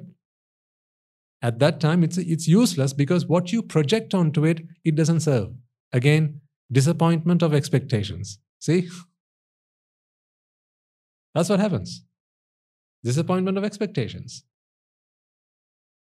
So you see, expectations will only be there when you project these manifestations to serve what you believe they do. You project those expectations onto, onto the outside world. When you see, say, if you uh, met a, a beggar on the street, okay, you're on your way to work, you got your packed lunch with you, and you think, right, oh, I, I want to help someone out today. And as you pass, walk on the street, you see a poor man, right? you see a beggar. now you feel, I want to give him my lunch. So you mm-hmm. take your lunch out of your bag, right, and you give it to him. He takes it out, and he he has another bag next to him. So he takes that bag out, right, and he puts your lunch into that bag. Now you're curious. What the heck is might he be doing? I, I, I gave him to eat. It's lunchtime now. He should be eating it. Why is he putting it into his bag? So you take a, a closer look, and you see that he's got lots of lunch packets. Mm-hmm. So he, what he does is he actually sells them to other people. Okay. Now tell me, how do you feel about that? You feel that you've been tricked, you've been fooled. Now, you, you may not like what you've just seen, right? Because what did you expect that man to be? A beggar. You expected that man to be hungry, so they have to be hungry. You expected that man to be a poor man, so you, they have to be a poor man. See, you want to relieve them from, from poorness. huh? You want to give them something so that they don't have to suffer, but you don't like it that they're not a beggar now. Do you see how there's a conflict? Huh? You see, you see a poor man. You, you think he has no money, for instance, right? And you give him some money, hmm? and he he pulls his wallet out. Right? In there, you see several thousand dollar thousand rupee notes, right? And uh, say you gave him uh, 500 rupees, he puts it into his wallet. He says, "Thank you." he puts it back into his pocket and he walks away. What you, what might you feel of doing right now? Hey, come back here. Give me back my money. I'll ask you a question. Why did you give him that money? Because you want him to be what? Not be poor, right? You, you want him to you want to relieve him of his poverty, right? He's not poor now. You just realize he's not poor, and that's uh, that unsettles you, doesn't it? Oh, the irony of it. You know, you only want to help a poor man, and if he's not poor, you don't want to help him. In other words, when you see a poor man, he's got to be a poor man. If you, if you come to learn that he's not poor, you don't like him. That's because you project that onto him. That poorness you project onto him. Now he has to be poor. If he's not poor, you feel that you've been tricked. He didn't trick you. Did you ask him, Can you show me your wallet, please, before I give you this money? No, he never tricked you. He just came and asked for some money. Yeah, of course. You tricked yourself because you tricked yourself into thinking that this is a poor man. So you projected that onto this guy, right? And now his, his conduct has to be has to be keeping with your expectations. Now you don't care what he's really like. You need him to be poor. You need him to be poor. I mean, why did you give him the money then? yeah, exactly my point. You know, if you want to relieve him of, of his poverty, right, then you should be pleased, you should be delighted that he's got money.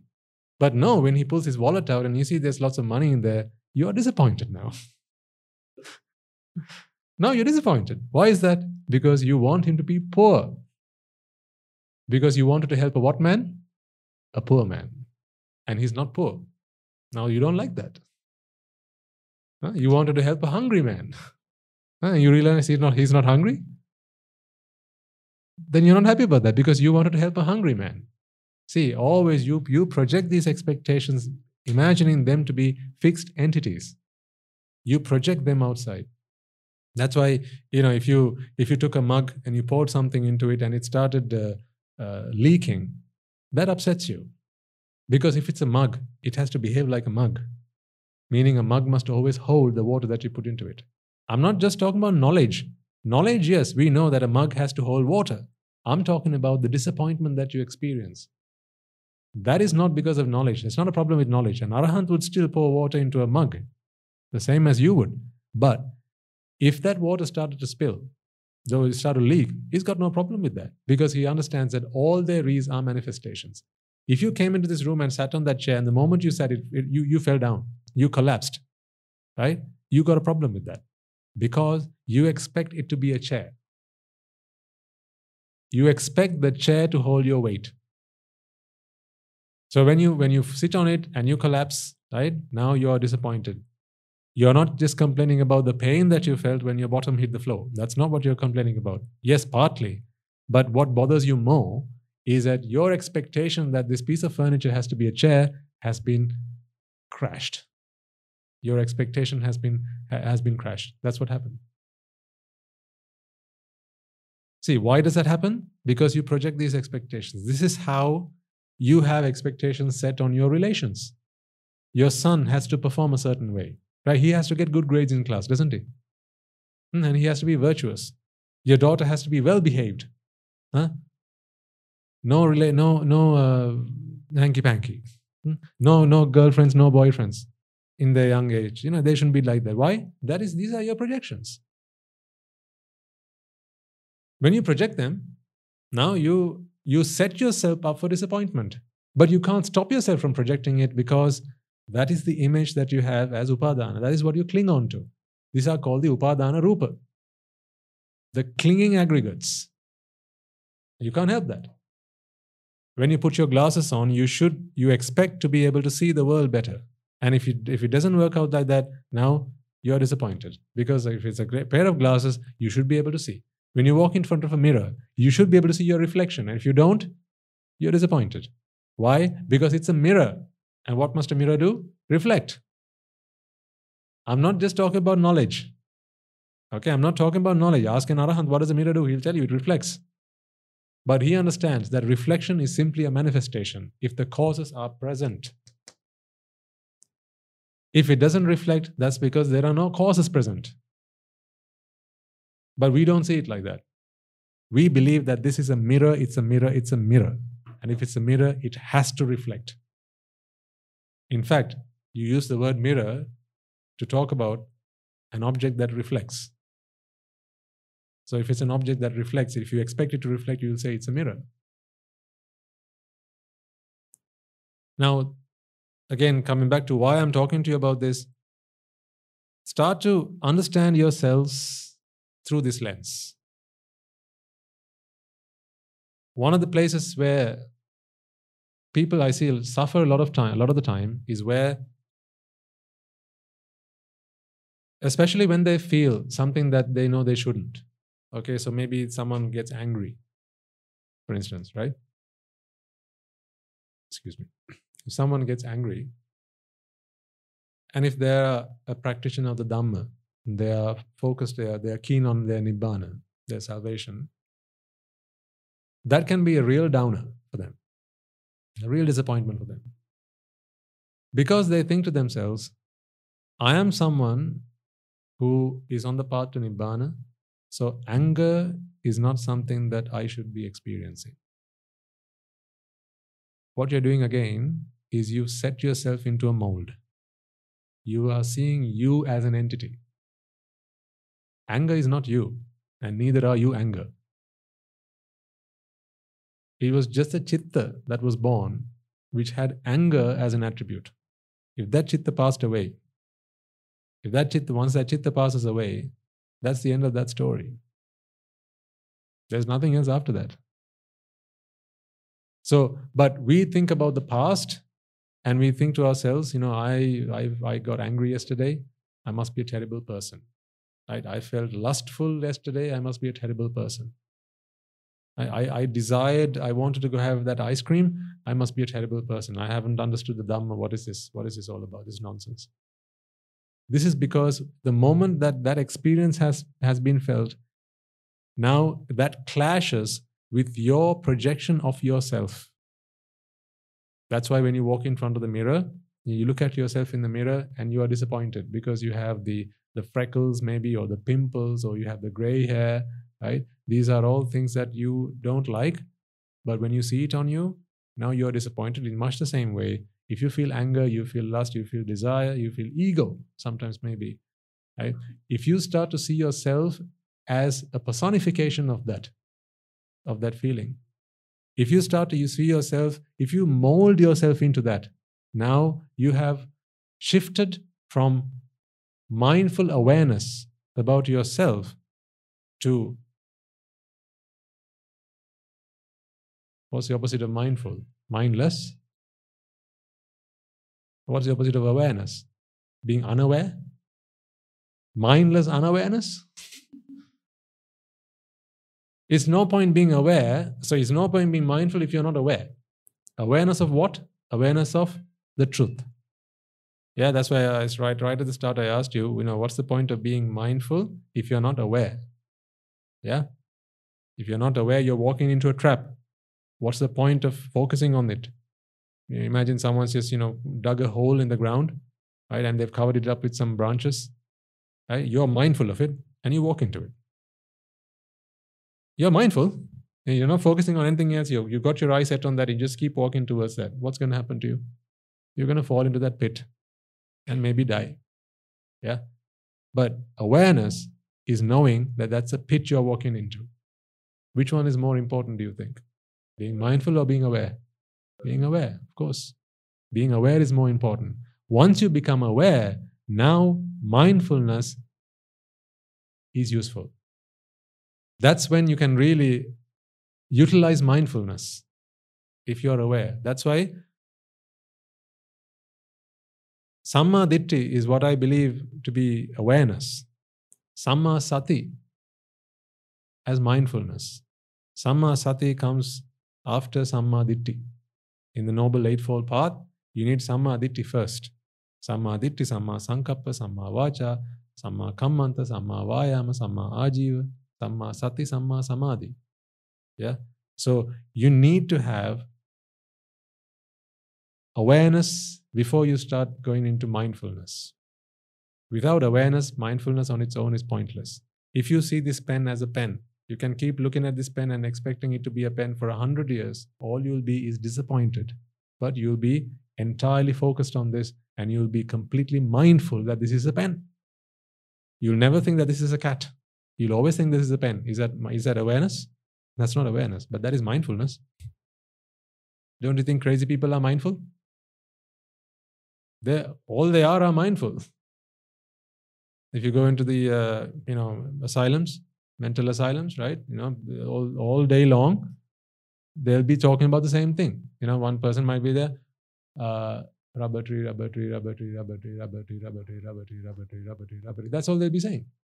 They're mindful, but they're not aware.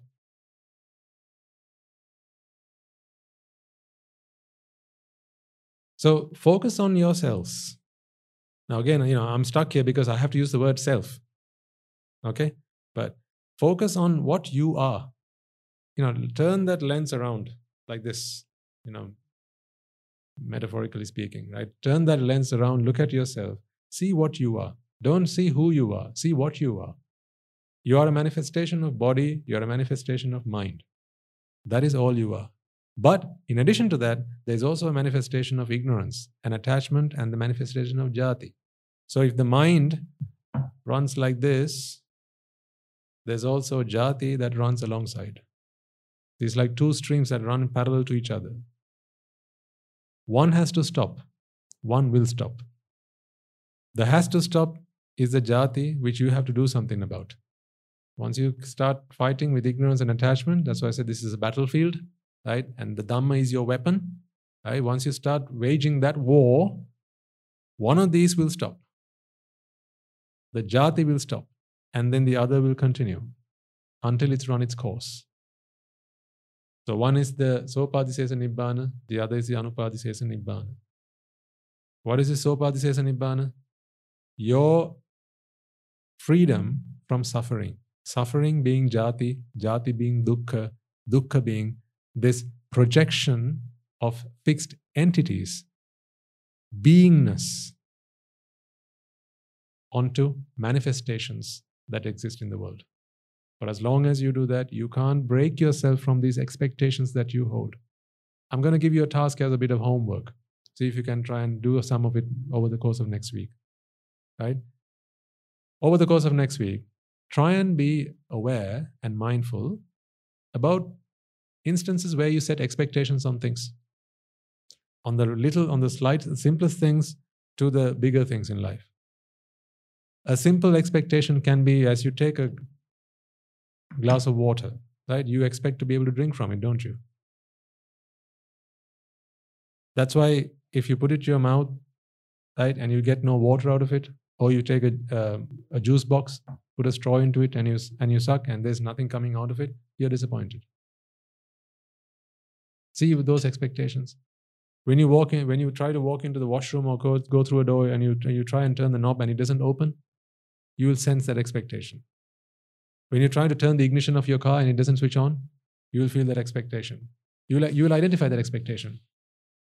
When you try to uh, eat something and it's not what you wanted it to taste, you will feel that expectation.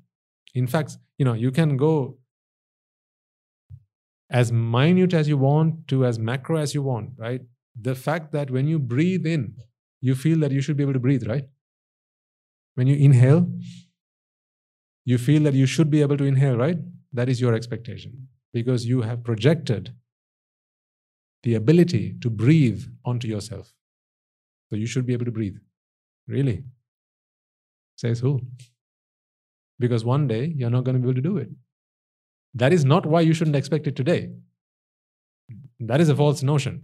You know, one day you're not going to be able to get up on your two feet, so therefore don't expect it. That's not what I'm saying. That's just, you know, that's just baby talk. That's not what I'm saying. What I'm saying is, even today, your expectation of being able to, or thinking that you should be able to get onto your two feet is wrong. Because what you don't see are causes in the present. What you see is, I have my legs and they should work because legs should walk. They should work. When I stand up, I should be able to stand up. When I walk, I should be able to walk. Yeah? When I eat, I should be able to eat. When I put stuff into my mouth, I should be able to digest. See, all these expectations you've set on yourself, when you open your mouth and you try to say something, you should be able to say it, right? Expectations. When you lift your arm up, it has to go up, doesn't it? Expectations. Why? Because what do arms have to do? Go up. What does your body? Why do you go to the doctor and, and complain? Doctor, my arm's not working because I used to be able to turn it and it doesn't turn now. What are you complaining about? Yes, your expectations are not being fulfilled. Why? Because if it's an arm, if it's a shoulder, it has to be able to turn because it's a ball and a circle joint, so it has to turn. If it doesn't turn, then my projections are not working out, doctor. That's what you're saying. So then the doctor should say, don't come here, go to Jethavanaram.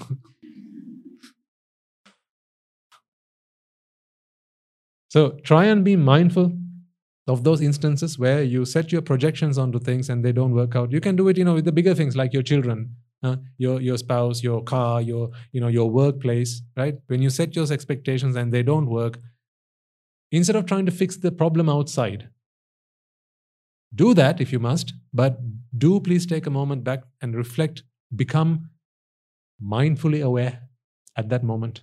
This is mindful awareness. Become mindfully aware at that moment and ask yourself, why is it that I have set these expectations on here? Is it because is it not because I see a fixed entity? Sankhara becomes a fixed entity's attribute. That's what happens. Hmm? This is a sankhara. Being able to lift your arm up is a sankhara, but it becomes an attribute of a fixed entity when jati happens. Sanya is a fixed is, is an attribute, but it becomes an attribute of a fixed entity when jati happens. That's why this becomes a pen in your mind. This is a pen only in your mind, ladies and gentlemen. I don't know how much you understand the depth of what I'm trying, trying to explain to you. I, if I have to explain to this to you for a hundred years, I'll do it until you get it, right? I'm trying to explain to you something so profound, but I have to only, I only have access to the words that I have. This pen becomes a pen only in your mind because there is a sanya. It's recognition. You project it onto this pen, and now this has to be a pen to you. When you want this to be a pen, it has to be a pen. When you want this to be a paperweight, it has to be a paperweight. When you want this to be a toy, it has to be a toy. In other words, what this is, I have to ask you. You decide what this is.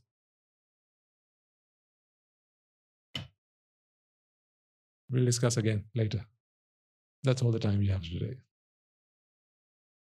Do as much merits as you possibly can. It is merits that will help you figure out all this. It is because of your merits you get to hear this, but it's also because of your merits you begin to understand it. Comprehension is a faculty. It's a faculty of wisdom. And that is a, again, it's a manifestation.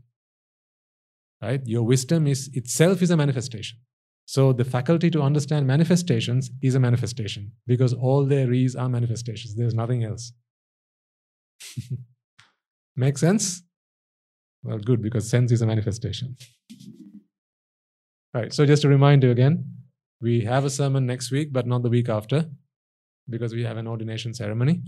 And I, this is an invitation to all of you to come along and rejoice in the merits uh, of the day. Uh, so if you have something booked up on the day, see if you can make yourself available and come and join us for that wonderful occasion. Right, let us take a moment then to transfer the merits that we have all acquired by making offerings to the infinite virtues of the Noble Triple Gem and chanting Pirit, listening to the Dhamma, and engaging in various meritorious deeds today. Let us remind ourselves how incredibly fortunate we are to be in the receipt and the law of the Lord Buddha's teaching. And with immense gratitude, let us transfer these merits to the bhikkhus and bhikkhunis, upasakas and upasikas, who since time immemorial have protected and preserved the sublime teachings of the Buddha and have passed it down to the generations of the noble lineage in the form of the Tripitaka which is thankfully available to us today to study, understand, and comprehend the Dhamma. Let us transfer the merits we have acquired to all members of the Mahasangha present throughout the world, including the chief prelates of all of the chapters who dedicated their lives to the noble path and have committed themselves to the betterments of all sentient beings. Let us not forget that among them are the monks and nuns resident in your local temples and nunneries who have always been by your side through thick and thin, come rain or shine. Let us transfer these merits to Guru Swamin Wahanse as well as all the teachers resident at the monastery to the Anagarikas and the Anagarika communities attached to the monastery. Let us take a moment to transfer these merits and express our gratitude to those who make great efforts to disseminate the teachings of the Buddha, be that by transliterating these talks, sharing them out with others, or inviting others to join them. And may, by the power of these merits, if any of them have been born in the woeful planes, they redeem themselves and be born in the blissful plane. May, through the power of these merits, they abstain from the unmeritorious deeds, fulfill the meritorious deeds, fulfill the noble eightfold path, and may they all attain the supreme bliss of Nibbana. Sadhu, sadhu, sadhu. Let us take a moment to transfer the merits we have acquired to our devotees, friends of the monastery, who, for the sake of merits, continue to sustain the Mahasangha. This includes everyone from those of you who contributed to the construction of the monastery to those who provide the Mahasangha with shelter, alms, robes, and medicines, as well as those who have passed on their know how and continue to extend their well wishes. And may, through the power of these merits, they abstain from any unmeritorious deeds, fulfill the meritorious deeds, fulfill the noble eightfold path, and may they all attain the supreme bliss of Nibbana. Sadhu, sadhu, sadhu. Let us also take a moment to transfer merits to our mothers and fathers, husbands and wives, brothers and sisters, sons and daughters, grandparents, uncles, aunts, cousins, nephews, and nieces, our elders, friends, and acquaintances, employers and employees, and to all those who've helped us, supported us, and assisted us in any way, shape, or form. By the power of these merits, may they be healed of any physical and mental ailments and overcome any obstacles to their spiritual progress. May they abstain from the unmeritorious deeds, fulfill the meritorious deeds, fulfill the noble eightfold path, and may they all attain the supreme bliss of Nibbana. Sadhu, sadhu, sadhu. Let us take a moment to transfer messages to the Devas and Brahmas, spirits and demons, primarily the Sakadeva, as well as all the numerous gods and deities who are committed to protect and fulfill the Sambuddhasasana. Let us transfer to our guardian deities who keep a watchful eye over us and keep us out of harm's way. And may, through the power of these merits, they prosper in divine power and wisdom. May they abstain from the unmeritorious deeds, fulfill the meritorious deeds, fulfill the noble eightfold path, and may they all attain the supreme bliss of Nibbana. Sadhu, sadhu, sadhu. Let us take a moment to transfer these merits to our ancestors who have predeceased us and to all those who've been families, friends, and acquaintances in this infinitely long journey of samsara, and to those who've helped us, supported us, and assisted us along the way. Let us transfer these merits to the members of the armed forces, as well as the police force who have sacrificed their lives to protect the peace and harmony of our nation. And may all those who've lost their lives in the war, be their friend or foe, rejoice in the merits we have acquired today. Let us transfer merits to all those who lost their lives in natural calamities such as tsunamis and earthquakes, landslides, blizzards, pandemics, and so on reminding ourselves that among them will be those who've been friends and family to us in this long journey in samsara. Let us take a moment to transfer merits to them, and may through the power of these merits, if any of them have been born in the woeful planes, they redeem themselves and be born in the blissful plane. May they abstain from the unmeritorious deeds, fulfill the meritorious deeds, fulfill the no- noble eightfold path, and may they all attain the supreme bliss of Nibbana. Sadhu, sadhu, sadhu. And finally, let us all resolve that may, through the power and blessings of all the merits we have acquired throughout the day, we be able to witness the advent of many hundreds of thousands of arahants on this blessed land. And finally, may by the power of all the maids we have acquired throughout the day, you and I, and everyone who's helped make this program a success, become an Arahatun Wahanse, an Arahat Wahanse in this very life itself and in the era of the Gautama Supreme Buddha itself. Sadhu, sadhu, sadhu. May the blessings of the Noble Triple Gem be with you all. And the members of the Mahasangha will now transfer their blessings to you. රාගගින්නෙන් මිදත්වා. දේශගින්නෙන් මිදත්වා. මෝහගින්නෙන් මිදත්වා.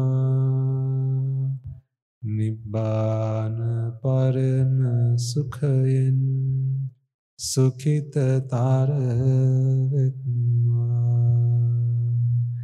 නිබ්බාන පරම සුඛයෙන් සුඛිතතර වෙත්වා මමද සියලු ලෝක සියලු සත්වයෝ. නිබ්බාන පරම සුඛයෙන් සුඛිතතර වෙත්වා නිබ්බාන පරම සුඛයෙන් සුඛිතතර වෙත්වා නිබ්බාන පරම සුඛයෙන් සුඛිතතර වෙත්වා රාගගිනි නිවේවා. දේශගිනි නිවේවා. මෝහගිනි නිවේවා.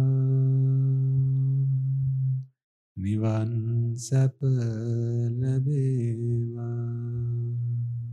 නිවන් සැප ලැබේවා. නිවන් සැප ලැබේවා. තුන්රුවන්ගේ සූවිසි අනන්ත මහා ගුණ බලෙන් සියලු ලෝක සියලු සත්වයෝම නිබ්බාන පරම සුඛයෙන් සුගතතර වෙත්වා. සාදු සාදු සාදු.